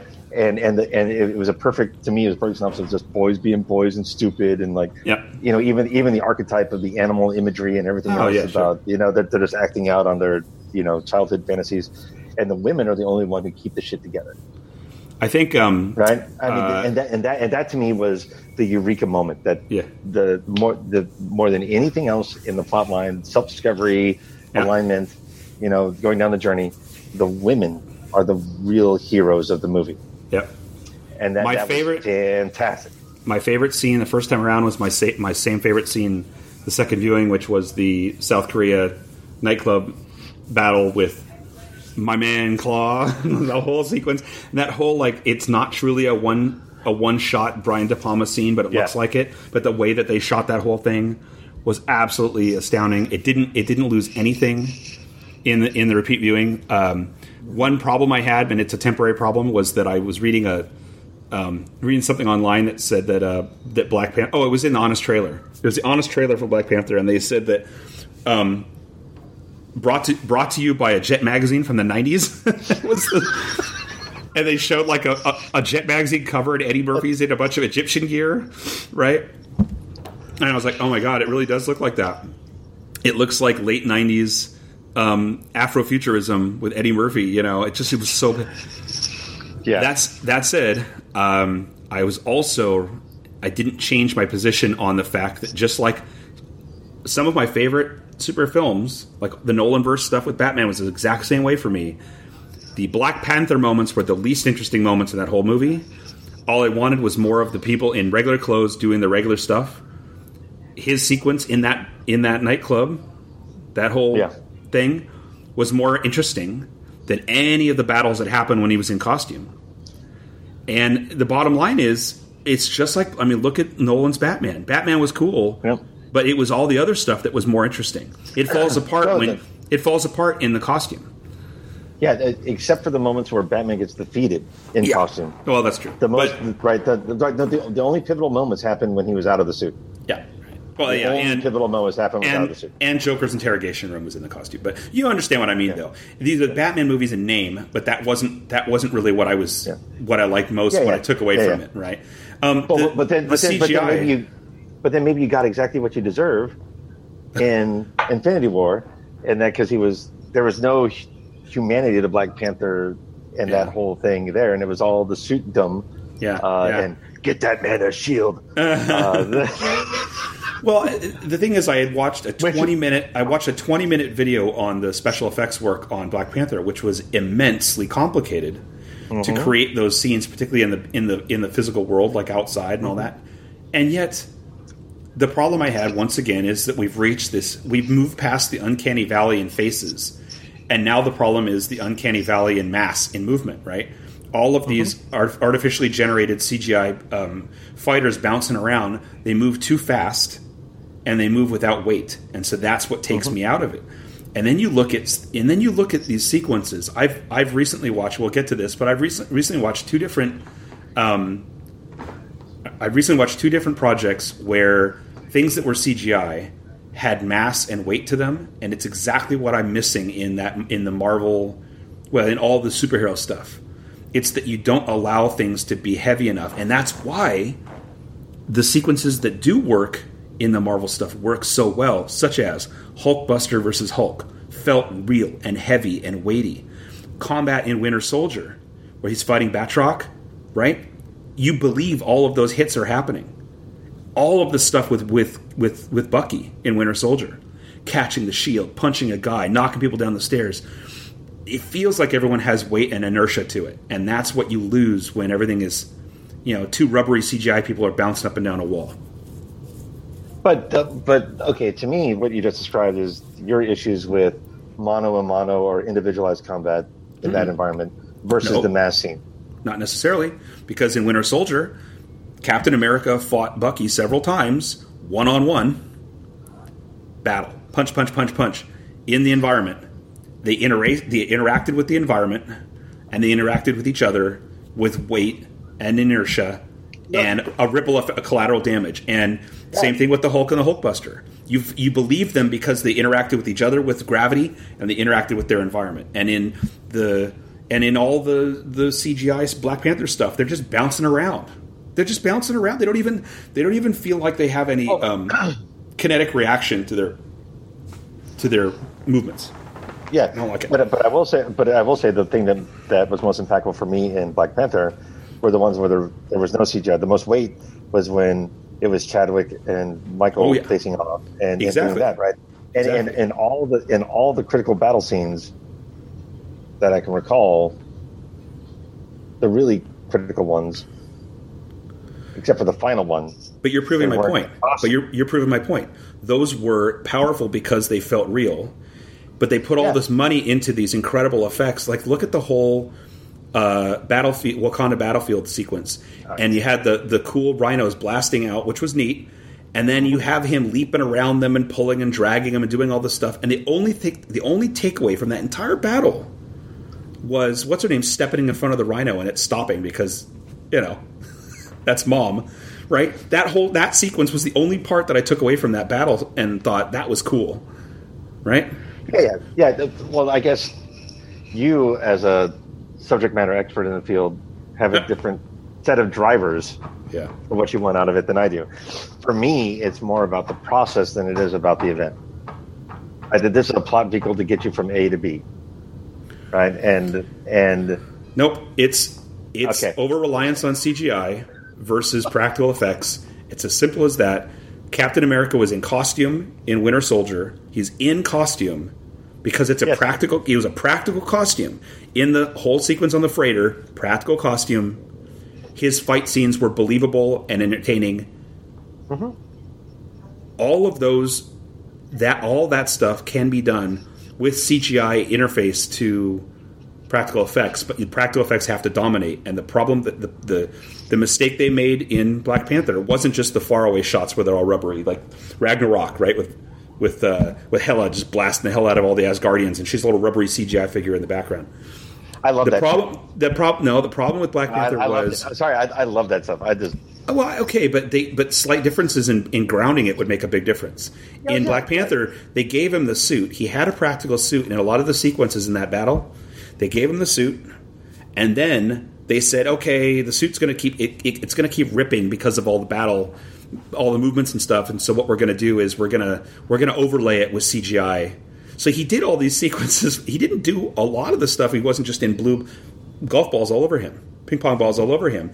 They show overlays. He's in the costume. He steps up over the wreckage, or he leaps over a guy, and he's doing this stuff. He's in a, fabric version of the Black Panther suit, and then they overlay. They do all this work to overlay the CGI version of the suit on top of him, and something's lost. And my thing is, if they were, I hope that there will continue to be projects like the Russo's earlier stuff that do everything in their power to try to give us practical effects because I think ev- I think it makes a huge difference. It has to be the dominant thing you see. okay. Thank you for agreeing with me 100%. No, I do. It, it's a, but but so you you focus on your thing, and I appreciate that because I, I, to me, to the to the to the novice observer and things like your your appreciation set is on a different filter plane than mine because I'm you know I look at Lord of the Rings. I still watch Lord of the Rings, Oh, yes. one, two, and three, right? And I love the shit out of them. And I know that if I went into the Battle of Helm's Deep and I showed that to you, you would light yourself on fire because of all the rubbery action. Do you know that's why I can't? That's why I can't watch Matrix stuff anymore because of all the rubbery agents, you know, bouncing Right. around. See, I, I just have a willing suspension of disbelief. Yeah, I get That it. gets I me it. over. That gets me over that hump. Did you know that back when I used to paint uh, lead miniatures all the time, that I had a collection of Balrogs that I painted? I had like six, 16 different Balrogs. I had different, all these different color schemes and whatnot. So can I can I just give, a, I give you a non sequitur moment? Yes, I, I had somebody reach out. we don't like non sequiturs in uh, No, wait, wait. Robot, Oh, Robot. Kraken. but two weeks ago I had somebody reach out to me, and uh, I won't mention his name, but I was his first dungeon master back in 1982, Wow. and he tracked me down to reach out and say hi. Whoa. right? And and that, and it brought back all those things. I mean, that was when we were going to uh, the the cons and we were doing all the Gary Gygax and stuff and Oh, painting all the figurines and doing all of that. And uh, that was that was really a cool moment. We got to talk more about that later because uh, Yeah. I think that's a that's a good um, future subject because that means that you and I were we were we were active despite our age difference. Um, you and I were active in that whole scene at the same time because that's right around the time that I was first starting to do that. It's yeah, but I was a I was a freshman in high school and you were like six months old. That's right. So, um, Mr. Man, Mr. Man, now that you've ratified everything I said to you, um, Yes. do, do you have any? I want you to tell me your planned plundering, and you could even do your. By the way, that was the run through reconsideration segment. I call it run run through, like when the pirates, you know, you run through with the. I don't know if Yeah. it'll stick. I don't know if it'll Yeah, stick. yeah, I get. I Okay, get but we got we got our planned plunderings, what we're what we're looking forward to, and then rum fuel, rum fueled recommendations, what we recommend to other people. So you want to just kind of hit yours all at once? well, I'll Wanna do give you planned mine? plun- plundering. I'll do Planned plundering. Yeah, planned plundering. Um, I'm really looking forward to Deadpool two. Yes, Right, I haven't seen it yet. yes. uh, and Ant Man, of course. Um, and I can't wait to catch up on Legion. Yeah, yeah. Uh, I, I haven't been able to get through the first 30 minutes of the season two opener. Oh my god, Um, yeah, yeah, yeah. Yeah, so I, I really can't wait to catch up to that show because that, that thing uh, ended majestically, and I can't wait to see where it Oh, goes. So that, that's yeah. my that's my plan plundering. All right, and what about your recommended your rum fueled recommendations? So this is going to be completely off topic, and I and I think I have green light to do that. Um, Unacceptable. well, Okay, go ahead. Barry, Barry. Yeah. Oh yeah, If- yeah, yeah. If, if, if people haven't watched Barry yet, oh, I can't wait. I haven't started it. it is just amazing. And Killing Eve. Oh, you know, I've read about Yeah. it. How are you? How are you seeing it on the BBC? Yeah, yeah. yeah. Okay. And and Carrie Ann, to her credit, got me into um, both of those shows. And because. Barry, I saw no, no, I, I saw Barry in the headliners. I'm like, okay, this is gonna be another physical comedy. Blah blah blah. Hitman, Dexter's seen there, been there, done that. I thought it was going to trade too much on Grosse Pointe Blank. No, it is so much better than anything that has come Oh, before. okay. All right. I'm, I'm really looking forward to it. is- Bill Hader is a friggin' genius. Killing and, Eve came uh, out of nowhere. I didn't yeah, read anything it- about the, that product until it was released. Yeah, and it is it is phenomenal. It is just absolutely phenomenal. So those, those Awesome. would be my two recommendations. Yep. Okay. All right. Uh, so my planned plundering is so uh, since I've been in country here in Sing- in uh, Indonesia for eleven days, um, I have missed out on some shows. Are you still with me there, buddy? Did I lose you? No, I'm here. I'm just I'm just doing a thing. Okay. So while you do your thing, I'm going to tell you mine. Um, so I've been dead in the water on some stuff that was happening right before I left because the you can't stream when you're overseas. You get stuck with your your country, your region blockouts and stuff. So I can't I can't get to stuff even if I I've even tried VPNing it. I can't do it. So anyway, the point is I'm Um, I'm behind on Westworld by one episode. It's killing me. Um, I'm behind on Expanse by one episode, and it's killing me. and then also, um, I started Legion. I saw the first episode of the new season, and I haven't seen any more yet. And um, so, uh, as part of the the session that will be released, that this this recording will be included in. Um, um, Chris and I have talked about Legion, and we've also talked about um, Westworld. And we're going to continue to do so, but I have to tell you, everybody's firing on all cylinders of, as far as I'm concerned on these pro- projects, and and and I just can't wait to get home and just mm, you know. And it's going to suck because I'm going to have a week's worth of jet lag. That's going to make it very difficult for me to see them. But anyway, that's what I'm really hot for. Mm-hmm. Uh, and uh, and so it'll be interesting um, once you get caught up on Legion and also on Westworld. We'll, we'll have to rope Oh, you back I'm- in I'm- for more of I'm that. caught- I'm caught up. I'm, caught, I'm fully caught up on Westworld. Okay, so and I'm Yeah. stuck. I'm stuck behind the. Uh, and at, at the time of this recording, I'm stuck behind the uh, the introduction to uh, to Samurai World or whatever. Like I haven't gotten there yet, but it's about It's yeah, Shogun Shogun World. World. That's Shogun right. Okay, so and then as far as my rum fueled recommendations, you may dislike me for this, but one thing I have had taken good advantage of is the fact that the um, Century 21 Theater 21 Plaza Indonesia is right across the roundabout from me. So the first thing I did when I got here uh, on the weekend is I went out and I saw Deadpool 2. And and I'd like to all I will tell you is uh, it it meets and exceeds the original. So we'll have a we'll have a blast talking about it after you've seen it because I'm still thinking about it. Okay? Don't be mad. Don't don't hate the player. And uh, and because I never get to go. You're on. wait, I'm not. I'm not. I'm not mad. I'm apoplectic. Okay, well, and because I mean, you know, you see how hard it is for us to get movies in when when when we're in our normal lives with all of our obligations and everything. We have to go out late Oh, late at I- night and all this.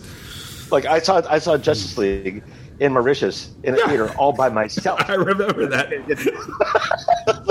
It was the single. It was. The, I, I tell people that it was the single most optimistic, like most supportive theater full of viewers of Justice League that there ever was, and it was you being negative. Anyway, uh, and so and then here's the big coup. Um, I looked it up, and Han Solo was released uh, in select in uh, select countries on Wednesday, the 23rd, and then is released in the U.S. later. And Wednesday, the 23rd, happened for me yesterday. So I got my concierge to get on it, and I was I managed to get a ticket. And so I went after all of my stuff that I was doing last night. I shot over there at 9:30 at night, and I saw Han Solo as well. You're being really weird and eyebally at me in the camera there. What's going That on with you? great Eye of Sauron. It was an Eye of Sauron. So I already have tickets to. I have tickets to Han Solo. I'm supposed to do a date night when I get back, but just to be, just to be, just to be safe, I will see it with you too, Blake. Don't think I'm not going to do that. I'm just saying. Dude, I'm, I'm just saying that. Look, we we could have seen uh, a New Hope with the San Francisco Symphony together. We Stop it. Seen you know Empire Strips Back together. Empire, And, uh, Empire Strips Back. Yeah. Uh, and then you have the unmitigated gall to go see Deadpool 2 and Solo. Now, I, I want you to understand that I was comfortable in seeing both of these movies in Indonesia because I knew that I would be seeing them multiple times. So I'm really looking forward to seeing it in the bright setting, which is, you know, hanging out and having some beverages and really just I want a full cock up out of it, right? But Okay, okay. but all I'm saying is I did my duty. I, I, I ran myself on my own sword to go out early just to make sure to verify for us that these movies are awesome. And I will also tell you that Han Solo as well was very, very good. It's really neat to see you cooling off yourself with your whiskey on your forehead. You're like, oh, I'm trying to melt the ice. Like the, I feel I feel like Kilauea. I'm Yeah. I'm I'm seeping lava and gas. I see. Well, that's a thing that happened. cool. Anyway, so I, I got to sneak those in, and it was really cool. I'm happy for you. Otherwise, while I've been here in country, it's I've been working during the day, and then I come back and I, well, before I leave, I do some project work, and then I go out to the job site, and then I come back and I do some project work, and then if I get it all done, then I have this window of time in the evening to write. And so for every day that I've been here, as well as on the plane, I've just been writing for third rail stuff. Cool. That's cool. So in, in it, so these the little diversions have been really helpful because I was getting sort of that writer's burnout. Like I've just been like every day just until I fall asleep at eleven at night. The you know? Shining. The, The shining. Exactly. Red rum. Red rum. All work and no control alt delete. anyway, so right, okay. Um, and and and um, did you um did you want to offer a couple of comments on Isle of Dogs now that you've seen it? Before we go, I, I, I think. well, to me, uh, I mean, we could wait and talk about it. And if if you want to save it for a proper thing, we'll talk about it because no one else has I, seen I got. I, I got to tell you, the I was an emotional wreck during that movie. Yeah, it's tough. It, it, it, it impacted me more than a lot of things that should have impacted me more. Uh, and uh, and I'll tell you about another thing that I saw at the SF MoMA that rendered me to, to tears. It was just a, a, great civil rights film that uh, Carrie Ann had to drag me out of because I was oh yeah, Mr. Weeping Willow. The um, but I I felt physically impacted after seeing Isle of Dogs. so you see and, why and, and yeah, and, and and I will never show that to Red until she's like twenty five. you see why you see why Doris and I, came out of that a, and I'm said, such a, yeah, yeah, we came out of that like there's no way we could show that to our kids. I I am such a sucker for dogs. Oh yeah, and and uh, I you, we gotta. I think we should save it for another night. And you got We'll to do make it, sure yeah. that I, I've got I got the Thorazine darts and the Valium and the Quaaludes to help me get through it. Because no, dude, Yeah. like like there there are gonna be moments it, when we talk about the movie that I I'm gonna have a, a physical reaction to because you're going to just- get verklempt, as it yeah, were. yeah yeah no it's just um Well, you well, know, just like the C, the CSI thing. You Yeah. see things with Well, know, you and I- and, and I can't I can't watch it anymore, and I can't watch things that bad things happen to dogs. I just I you can't. and you and I are not everybody. Everybody's different about what their triggers are, right? But you and I have very similar triggers. It's about um, things happening to our our wives and children, Mm-hmm. things happening to young women, and things happening to animals, right? Yeah. and uh, basically yeah, innocent. Basically the innocent. I- Well, I, can't. I can't. eh, I, no, yeah. no, no, I can't. Well, except for bunnies. Fuck bunnies. Oh, I was going Um, to say. I mean, definitely innocence is a thing, but I wouldn't say my wife is innocent. But I mean, it's just No, no, but there's love, something you an about emotional attachment. Well, there's something there's something built into the idea that you're helpless to help someone um, that you Yeah. care about deeply, and then they get killed. And so that's why I don't like those kinds of projects. I don't like the fridging in general. Um, uh, you know, one of my favorite modern revenge films, John Wick. I ex- I I will concede that that was as powerful as it was because they were willing to kill the dog. I hated it, but, Well, but- but- it worked to on me-. Yeah, no, and, but but it was it was a critical motivational factor. right? And- And, Absolutely. then, and then and then it was complex that it was the last physical attachment that he had to the life that he wanted. right, right. and that and that was and that was it. Like the the, the only thing he had to live for Was that dog ostensibly was that dog and Yeah. that car and Yeah. the, and the yeah. Yeah, and But- it's it, that's the frustrating thing about Isle of Dogs. It's a beautiful, and we'll talk about it more, of course, like Well, you say. But I mean, it's yeah. it's it's such a beautiful project for him, and it's Oh. such a pinnacle for him in terms of the the tools he was using and the way he tells stories, Dude. and even his whimsy. But but it's so it's frustrating that it is unlike Fantastic Mr. Fox, which had dark a dark undertone to a very um, otherwise Positive uh, story. ec- eccentric story yeah. there's really no way around. I mean, the first five minutes of it. I mean, there's no way I could even put my kids.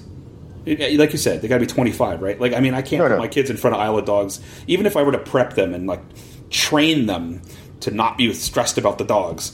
They would still be ov- o- overwhelmed just because the the, Yeah. the the premise of the film is brutal. If you're a pet lover, right? Yeah.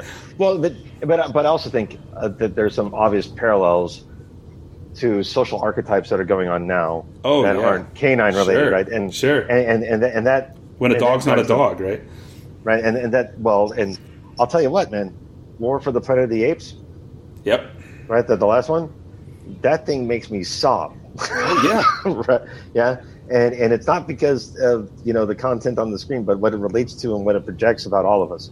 And and uh, the same thing with all the dogs. That of course, of course, it's a horrible horrific thing that happens, but you can compartmentalize that as the basic human condition and translate that to all these different social events that we have, and then it just it then it just creates an even bigger vortex on the soul that like it says, "Wow." Yeah, quite obviously, the dogs in Isle of Dogs are more than just dogs. you know, Yes. And and the Yes. sad thing is, these are coming out at a time when collectively the world is making the same mistakes that they've made in the past that have allowed people to be vilified and otherified and then massacred. And it's Yeah.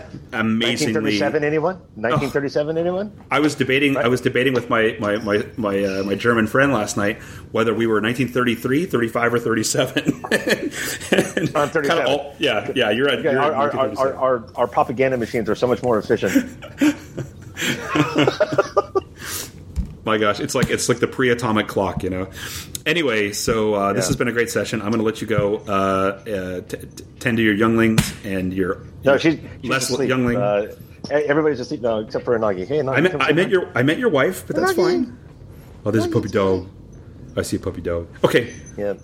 Okay. All man. Have, a good, have Uh, a good day and I, and safe travels. I can't wait to see you again in person, uh, live and in Memorex. Uh, peace and bike grease, dude.